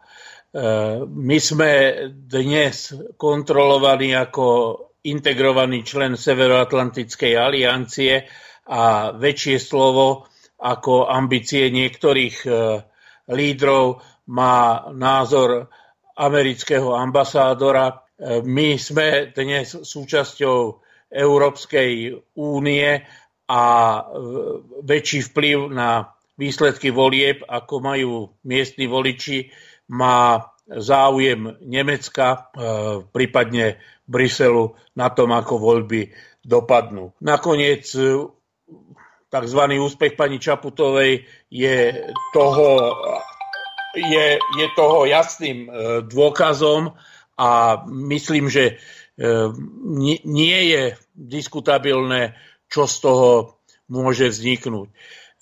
Mne na slovenskej lavici aktuálne vadí to, že eh, hľadá a nenachádza nachádza vyjadrenie svojej motivácie v politike. Aby som eh, bol trošku presnejší. Eh, ďalší jednopercentný úspech je len ďalším nahlodaním rešpektu voči slovenskej lavici. Obávam sa, že príliš veľa mesiášov, ktorí každý má svoju jasnú predstavu o tom, čo treba robiť, akurát sa navzájom nevedia spojiť a dohodnúť, je len ďalším klincom do rakve e, ambícií a straty lavicových voličov v nasledujúcich voľbách. Je to o to tristnejšie, o to rizikovejšie, že politická pravica sa veľmi blíži tomu, čo sa dá nazvať sociálfašizmom. To znamená ďalšie redukcie zdravotníctva. Neviem, či ste si všimli, včera s hrôzou oznamovali, že 800 ambulancií je bez lekárov. My sme v situácii, kedy nie je možné e, vlastne e, riešiť základné problémy zdravotníctva, naopak sa rušia nemocnice a kupujú sa americké stíhačky. E, po ďalších voľbách, ktorých sa chystá slovenská pravica dominovať, tu príde k ďalšiemu libertanianistickému hodokvasu s likvidáciou e, všetkých e, možných e, sociálnych a verejnoprospešných výhod pre domáce obyvateľstvo s vážnymi rizikami pre vôbec budúcnosť a existenciu. Dnes zo Slovenska odchádzajú mladí ľudia a naopak e, všetci analytici varujú pred e, prichádzajúcou krízou dopytu. To, že Spojené štáty odštartovali obchodné vojny s Čínou a Európskou úniou, sa nakoniec prenesie na bedra satelitných e, ekonomik, medzi ktoré nesporne patrí nielen Rumunsko, Srbsko, ale aj Slovensko a Polsko. My sa dostávame do situácie, kedy sa bude vonkajšie prostredie dramaticky meniť. A moja obava z toho vstupu rôznych hlavicových eh, lídrov do eh, volebného klania a hľadanie riešenia, ak by smer strácal svoju podporu o u lavicového voliča predstavovaním vlastných programov je podľa môjho názoru e, cestou do zabudnutia. Pokiaľ sa nenájde integrujúci politický program a nenájde dostatok ochoty spojiť svoje sily, veď to, čo slovenská e, verejnosť potrebuje, nie sú žabomyšie spory medzi e, lavicovými stranami, ale deklarácia, demonstrácia toho, že lavica je schopná politicky efektívne v tejto spoločnosti fungovať. Bohužiaľ, ani indície, ani stopy nevidím, nevnímam a som e, veľmi skeptický. Budem rád, ak ma z toho e, iniciatíva niektorej z tých e, strán e, s 0,2% podporou vylieči a ak nájde v sebe dostatok ochoty hľadať nejakú inter, integračnú platformu, ktorá by bola priateľná pre všetkých, tak e, si myslím, že by sa pre reputáciu lavice spravilo viac ako vajataním, nejakým extenzívnym rozširovaním ponuky, veď dnes tých lavicových strán je podľa mňa každá dedina môže mať svojho predsedu. Juraj, vrátim sa k tomu, čo ste povedali ohľadom prezidenta alebo ex-prezidenta Kisku a ohľadom tých nemocnic AF-16. 3 štvrte minútovú jednu ukážku vám pustím a potom bude na to môcť reagovať ale najskôr pán Pomajdik. Často dostávam otázku stále od našich občanov, na čo my vlastne potrebujeme armádu. Potrebujeme my vôbec armádu? Cena jednej stíhačky, ktorú sme si objednali, má hodnotu jednej modernej nemocnice v okresnom meste. Jedna stíhačka, jedna nemocnica. My všetci musíme našim občanom vysvetľovať, že súboj dobra a zla je tak starý, ako je ľudstvo samé. A že je našou úlohou v čase mieru, v čase pokoja myslieť na obranu a bezpečnosť našich občanov na obranu a bezpečnosť. Takže zdravie je niekde na treťom mieste, pretože podľa Kisku tak obchodné záujmy sú nadradené ľudským právam a nemocnice sú na treťom mieste, lebo my potrebujeme nakupovať americké stíhačky, aby chránili Kiskov majetok získaný akýmkoľvek lúpežným spôsobom. Nech mi Boh a pán Kiska odpustia, možno aj naši poslucháči, ktorí ho volili za prezidenta, ja nie. Takže pán Pomajdik, máš slovo. Ja by som ešte trošku sa na začiatok vyjadril k tým politickým stranám, lebo je to trošku metúce. Aj veľa ľudí to metie to, že je nejakých 150 aktívnych politických strán, tak musím to dať trošku na pravú mieru. Je tých strán cez 150, ale vyše 90 strán je v likvidácii z tohto počtu, čiže tieto strany už nefungujú, už neexistujú, sú v likvidácii a podľa aktuálneho zoznamu politických strán, čo som si aj pozeral prednedávno, tak je tam nejakých 61 e, politických strán, ktoré sú funkčné, ktoré podali výročné správy a ktoré budú ďalej fungovať. Čiže nedá sa hovoriť až o 150 stránach, lebo ako som povedal, tých vyše 90 je v likvidácii. 61 politických strán je tiež dosť, ale keď si zoberieme takú zaujímavosť, tak v rámci toho, keď to zužíme na nejaký ľavý priestor, tak e, k ľavici, k určitej odnoži ľavici, ľavice sa hlásia iba prakticky 4 alebo 5 strán. No teraz... môžeš ich e, vymenovať, aby naši poslucháči mali jasné, že ktoré vôbec strany sa dajú považovať za ľavice. Tak v rámci tej sociálnej demokracie tak máme hlavnú, najsilnejšiu stranu, smer sociálna demokracia, ktorá sa tak deklaruje. Potom máme ma, maličku straničku, ktoré veľmi ani neviem, dá sa povedať jednota, ľavicová strana Slovenska a potom máme tú komunistickú ľavicu, vzdor strana práce, ktoré som predsedom, komunistická strana Slovenska. Ehm, Kedy si ešte bola nejaká strana Soľ, ale ona sa už nejak premenovala a nehlási sa k ľavicovým hodnotám a taktiež ešte existuje, dajme tomu, v rámci tej scény v Humennom strana práce, ale... Strana Úsvit, nie? Strana práce je tam tiež. Aha. A strana Úsvit samozrejme, ale aj strana práce nejak môže evokovať, že má podobný názov ako my. My sme zdor strana práce, oni sú strana práce iba. No ale keď som si pozeral tie ich programové tézy, tak tam oni sa hlásia k nejakej, nejakému kresťanskému sociálnemu variantu. Len ne. teraz ťa, Mirko, zastavím. Ja, čo som čítal, ten zoznam tých e, novo snažiacich sa alebo zbierajúcich podpisy, tak medzi tými poslednými, ktoré som menoval, je Kresťanská strana práce. To idú už aj kresťania si navzájom konkurovať, alebo aspoň majú podobné názvy? Skúsa k tomu ako politolog vyjadriť. Tak neviem presne, ja som pozeral si názov tejto strany, taký zaujímavý názov, kresťanská strana práce. Ale neviem pravdu povediac, kto za touto stranou stojí. Či tam je nejaká taká výrazná persona, ktorá bola, dajme tomu, aktívna niekedy v KDH alebo niekde v tejto sfére, lebo tam by som, tam by som nejak týchto ľudí zaradil.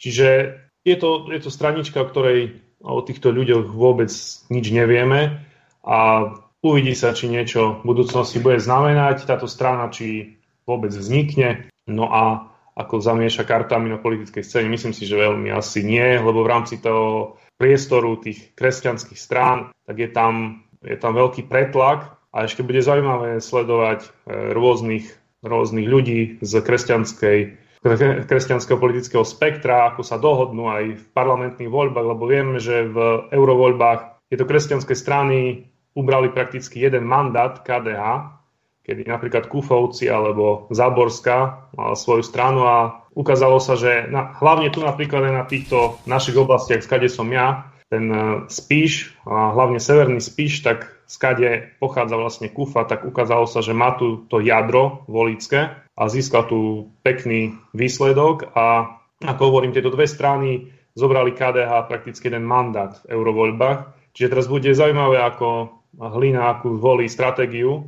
ako sa s tým popasuje a či bude vedieť integrovať týchto ľudí, lebo je možné, že keď tieto strany všetky pôjdu kresťanské samostatne a nejak sa nezamknú na jednotnej kandidátke, tak môže to byť problém a môže to byť problém, ktorý odobere KDA, keď sa dostane do parlamentu, tak niekoľko mandátov a o to slabšia bude v tej dajme tomu ich pomyšľanej koalícii, ktorí, sú, ktorí si už vytvárajú, tieto strany napravo, keď videli sme, že ten, ten už e, chce byť minister obrany, ten chce byť minister financí, ten sa už vidí v premiérskom kresle, čiže ešte ako sa hovorí, medveď beha po lese a už sa jeho koža dáva na trh a už si mhm. rozdielujú kožu, čiže je, je, to, je to naozaj humorné a zábavné sledovať.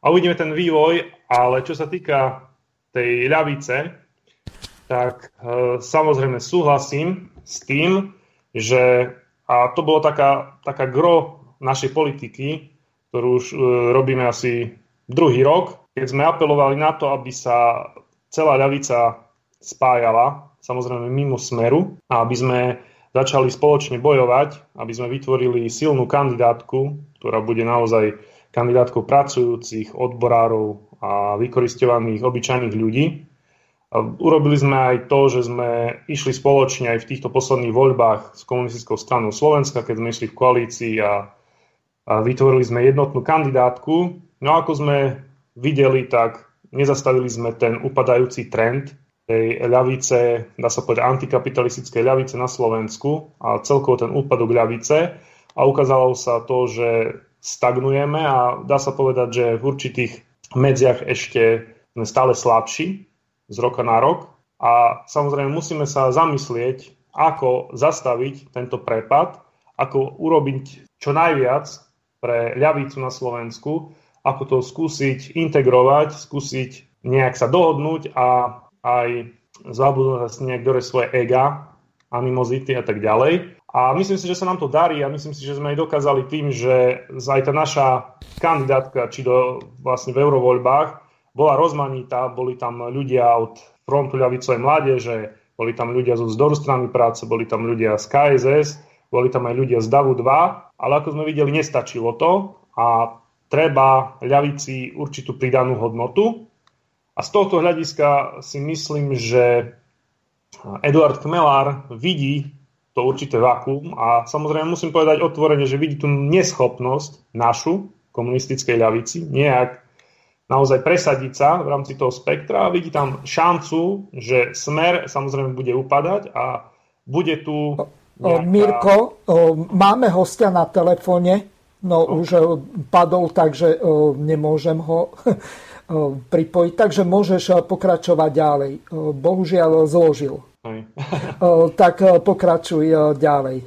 Takže myslím si, že videl, videl to vákum, ktoré tu je a tú neschopnosť našu a chce zabojovať o ten ľavý priestor, chce zabojovať o voličov e, Smeru a o ľudí, ktorí sú nevoliči a ktorí sú ľavicovo cítiaci, ale nejak nevidia alternatívu ani v smere, ani v našich stranách. A myslím si, že bude veľmi dôležité to, aby sme nevedli medzi sebou na tom ľavom spektre nejaké vojny, ale aby sme sa naozaj sadli si za jeden stôl rokovací, aby sme začali sa rozprávať o tej spolupráci, aby sme naozaj vytvorili tú silnú platformu, kandidátku do parlamentných volieb a zastavili ten upadajúci trend ľavice, lebo keď si to zoberieme z globálu, tak to upadanie ľavice ako takej v rámci celého Slovenska je evidentné a treba už niečo s tým robiť, zastaviť to, lebo naozaj za chvíľu ľavica bude, mm, bude niečo marginálne a keď si zoberieme fakt, že Smer SD aj s tým vedením, ktoré teraz má, Petrom Pelegrín a, a spol, tak tú stranu ťahajú do stredových a, a až pravicových vôd. Vidíme to jasne a tam nejak sa už potláča aj to posledné, nejaké to ľavicové, ktoré ešte dajme tomu tam je. Aj vidíme tie nejaké boje, ktoré tam vypukli medzi Ľubošom Blahom a, ostat- a Beňovou, Pelegrínim a spol. Samozrejme už aj Lajčák sa vyjadroval na Blahovú adresu neveľmi vábne. Čiže určite aj smer prejde nejakým, prejde nejakým vývojom, či to ustane, či sa nejak nezačne štiepiť.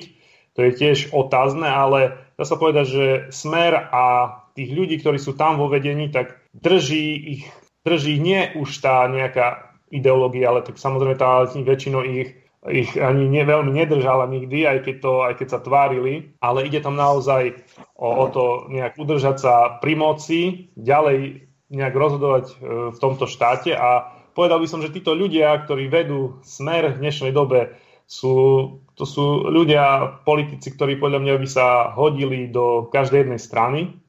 A sú to ľudia, ktorí naozaj vedia kvôli tomu určitému, určitým výhodám a určité vlastne toho, tej moci vedia sa prispôsobibiť rôznej škále ideológií a budú presadzovať to, čo bude naozaj najlepšie pre nich. Čiže z toho hľadiska si myslím, že tá ľavica tu má veľký priestor a bude na nás a na tom, ako sa samozrejme postaví Eduard Chmelár k prípadnej spolupráci, k rokovaniam a k tomu, aby sme naozaj vytvorili nejakú jednotnú, silnú ľavicovú kandidátku, ktorá príde so silnými témami, o ktorých si môžeme povedať aj ďalej. Spýtam sa ťa úplne na rovinu. Ty vidíš, kde tie prieniky medzi tou stranou socialisti SK a touto komunistickou ľavicou? Tak samozrejme, my, komunistická ľavica na Slovensku, má určitú tradíciu, určité programové hodnoty a z niečoho vychádza. A Eduard Chmelar tiež mal nejaký vývoj a tiež má nejaké určité svoje témy, ale myslím si, že na tých hlavných bodoch a tom, ako prezentuje on svoje kroky v politike a hovorí, na čo sa bude zameriavať strana socialistov. Už aj to je prekvapujúce, čo ma naozaj prekvapilo, že zvolil názov socialisti, čo je, myslím si, že je dosť odvážne, lebo samozrejme v rámci našej republiky nejak socialisti evokuje socializmus, komunistov a, a podobne. Čiže nie je to, nie je to ako, dajme tomu, západnej Európe, ale inde vo svete, kde socialisti sú väčšinou nazývaní sociálni demokrati. Ale myslím si, že tie hlavné témy, aj kto dlhodobo sleduje Eduarda Chmelara, tak myslím si, že stavať môžeme na, na tom, na ochrane práv pracujúcich, na odborárskych právach, na hájení odborov. Myslím si, že ďalší styčný bod je to, že Eduard Chmelar hovorí o tom, že chce e, nekapitalistický vývoj, že je proti kapitalizmu a chce priniesť systémovú zmenu ku kapitalizmu, k vláde oligarchie, čo samozrejme je úplne gro nášho programu. Z, v rámci tých zahranično-politických otázkach, tak tam myslím si, že nie je o čom, keď aj Eduard Chmelár kritizuje NATO ako prežitok a dokonca nazývajú zločineckú organizáciu tak presne ako aj my, Angažoval sa dlhodobo aj v boji proti NATO a proti hegemonii NATO a Spojených štátov amerických a e, zásadná otázka je tá, že vidíme, čo sa napríklad presadilo v Maďarsku, keď americká armáda už má voľný priechod po Maďarsku.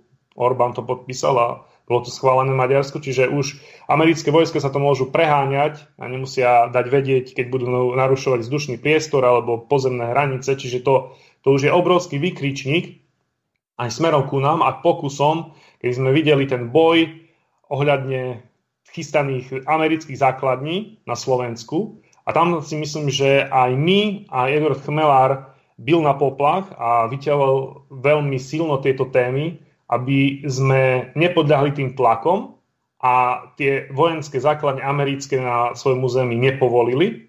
A myslím si, že tam bude ten hodnotový zápas, aj čo sa týka zbrojenia, aj týchto základní, aj v rámci toho ďalšej politickej reprezentácii v parlamente po ďalších voľbách, lebo myslím si, že strany napravo budú silno presadzovať spojeneckú zmluvu s e, Spojenými štátmi americkými a zriadenie takýchto základní americkej armády na našom území, čo samozrejme sú plány, nie sú to, ako zahmlievalo ministerstvo zahraničných vecí, ako zahmlievalo, že nič sa také nedeje, nie sú také rokovania, pritom tie rokovania boli. A myslím si, že toto je ďalšia silná téma, odzbrojovanie, znižovanie nákladu na armádu, čo je tiež e, veľké gro našej agendy a e, ekologické témy, ako je životné prostredie, ktoré sú tiež silné aj v rámci nášho programu a takisto sú silné aj v rámci programu Eduarda Chmelára, ktorý na tom stavia. A my sme napríklad aj do e, volieb, do eurovolieb prišli s billboardom, vlastne s grafikou,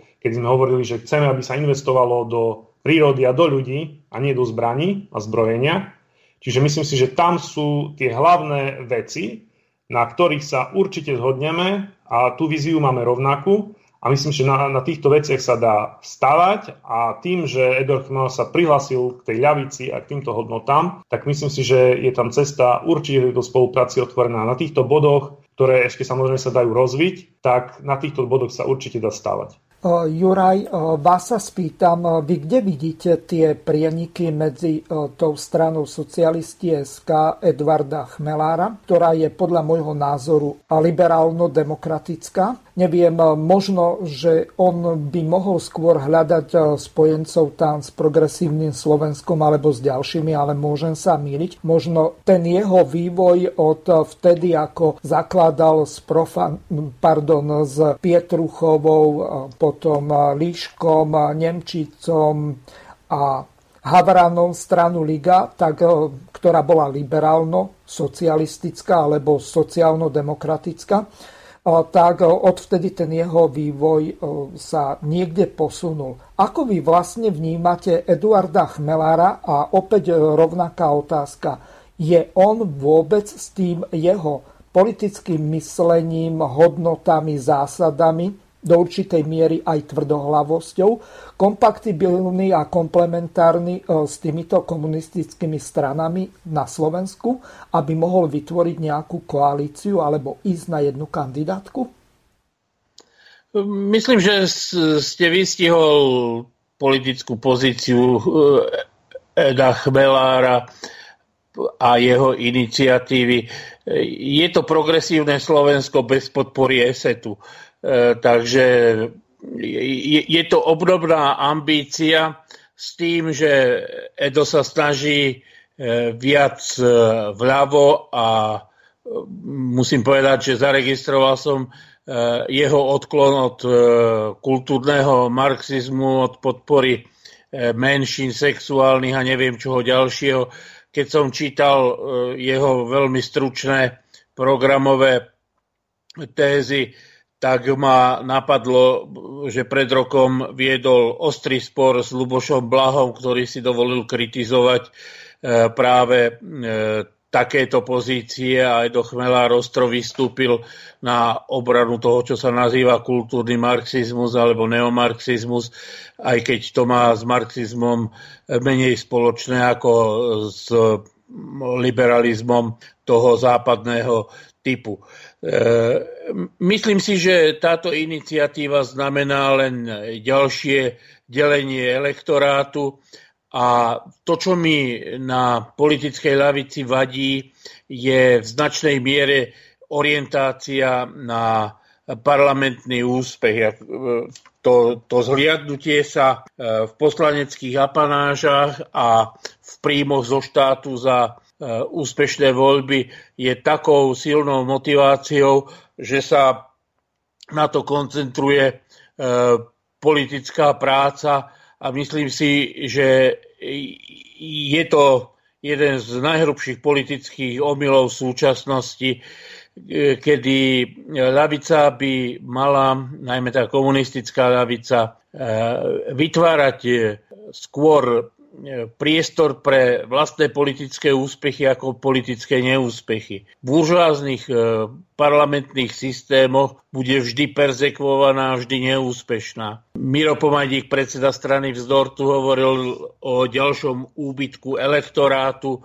E, je to akési e, bušenie na to isté miesto s veľmi malým efektom to, čo mne chýba, sám na to nemám síly, ale myslím si, že by e, sa mohlo na tom integrovať celé lavicové hnutie, e, riešenie tých aktuálnych problémov, o ktorých hovoríme aj v dnešnej relácii.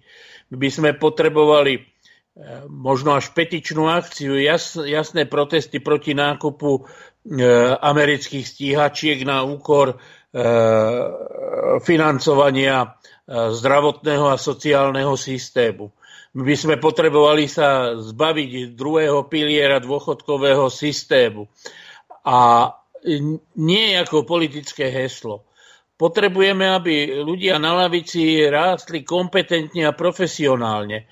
Viete, že e, to insitné búchanie sa do prs, heslami, lozungami, výkrikmi, dotmi by som povedal, ľavicu iba diskvalifikuje z verejnej diskusie. Naopak, pokiaľ by existovali kvalifikované analýzy, kompetentné, ktoré by ukazovali na podstatu režimu, systému, mechanizmov, Viete, dnes sa ide diskutovať o rušení nemocníc. A mne skutočne absentuje hlas komunistickej lavice alebo lavice vôbec, ktorá by upozorňovala na tie rizika. To, čo ste vy tu pustili e, kiskoviny, tak by som e, namontoval pred e, každú nemocnicu, pre tie rady ľudí, ktorí čakajú e, na časenky a videl by som v tom skutočnú politickú prácu. Ak my budeme teraz vajatať okolo volieb a navzájom e, si konkurovať a Chmelárová iniciatíva nie je nič iné ako konkurencia a v podstate tak, jak e, účasť e, toho komunistického bloku alebo teda bloku vzdoru a KSS smeruje k oslabovaniu strany Smer, pretože tí voliči by zrejme volili z tých existujúcich parlamentných strán túto stranu. Čiže v podstate k oslabovaniu e, alternatívnej pozície napriek všetkému, čo sa, s čím súhlasím, čo hovorí e, Miro Pomajdík o, o tom príklone vpravo a, a posilovaní e, pravicových tendencií v smere u Pelegriniho, u ďalších. Otázkou je, že či posilovaniu lavicovému charakteru smeru pomôže e, ďalších 5 alebo 6 strán vľavo od smeru, ktorí sa budú snažiť zobrať čo možno najviac voličov na e, svoje kandidátky. Či to e, je cestou, ako posíliť lavicu v slovenskom parlamente, ak by som čisto pragmaticky bral ako politický cieľ dosiahnuť nejaké zastúpenie.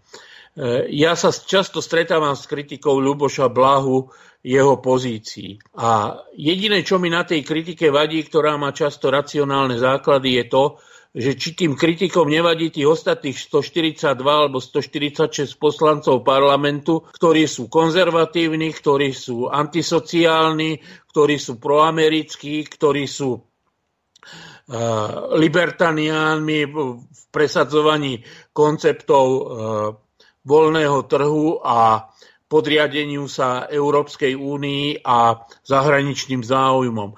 Takže áno, je možné kritizovať kohokoľvek, ale myslím, že je potrebné, aby si ľavica nanovo definovala svoje politické priority a neviem, či Chmelárova podpora environmentalistom alebo podpora komunistických, e, dvoch komunistických integrovaných strán e, odborom je aktuálne to, čo slovenskú ľavicu vytrhne z biedy. Je to otázka e, seriózneho a vážneho posúdenia situácie a myslím si, že určitým spôsobom aj posledného zvodenia je zodpovednosťou e, lídrov a všetkých, ktorí diskutujú o slovenskej lavici, aby to posledné zvonenie nebolo posledným zvonením e, do hrobu a zániku, ale aby bolo zvonením, ktoré prebúdza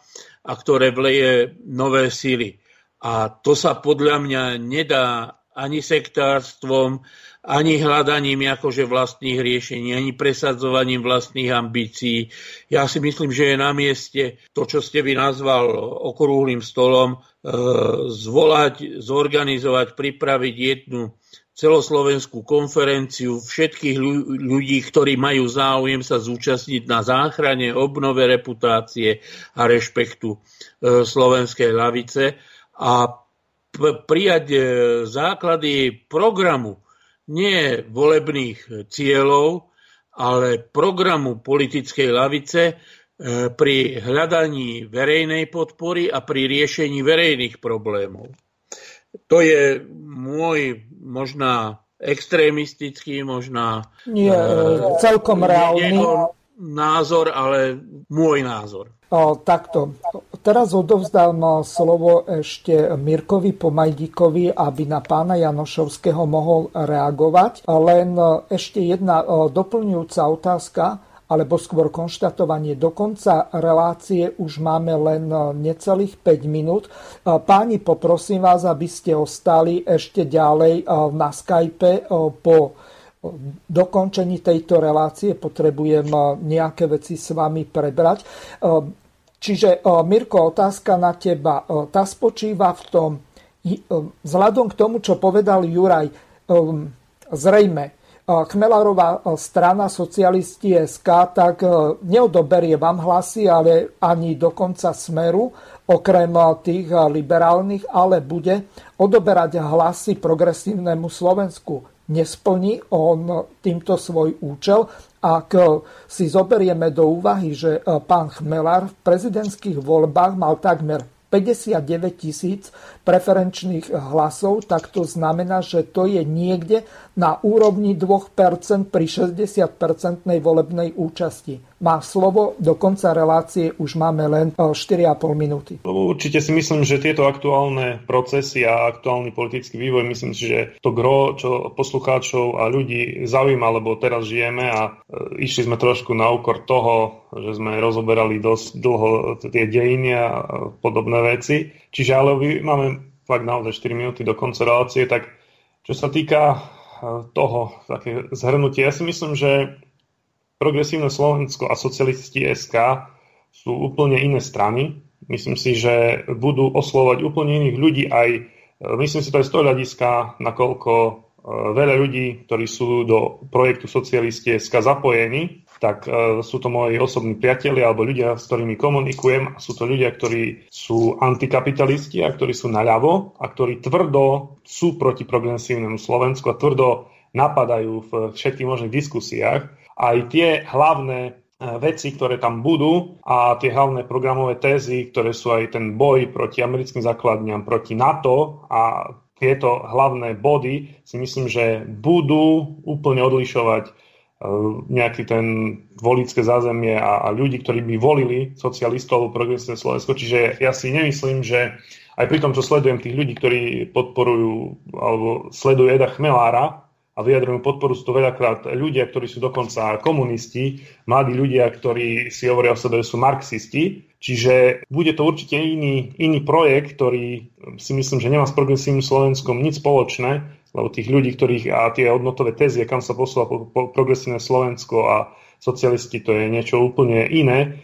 Čo sa týka v krátkosti, nesúhlasím s tou tézou, že komunistická ľavica sa nejak úpla na, na to, aby sme stále boli v parlamente a že ide nám o poslanecké platy a o to, aby sme tam sedeli.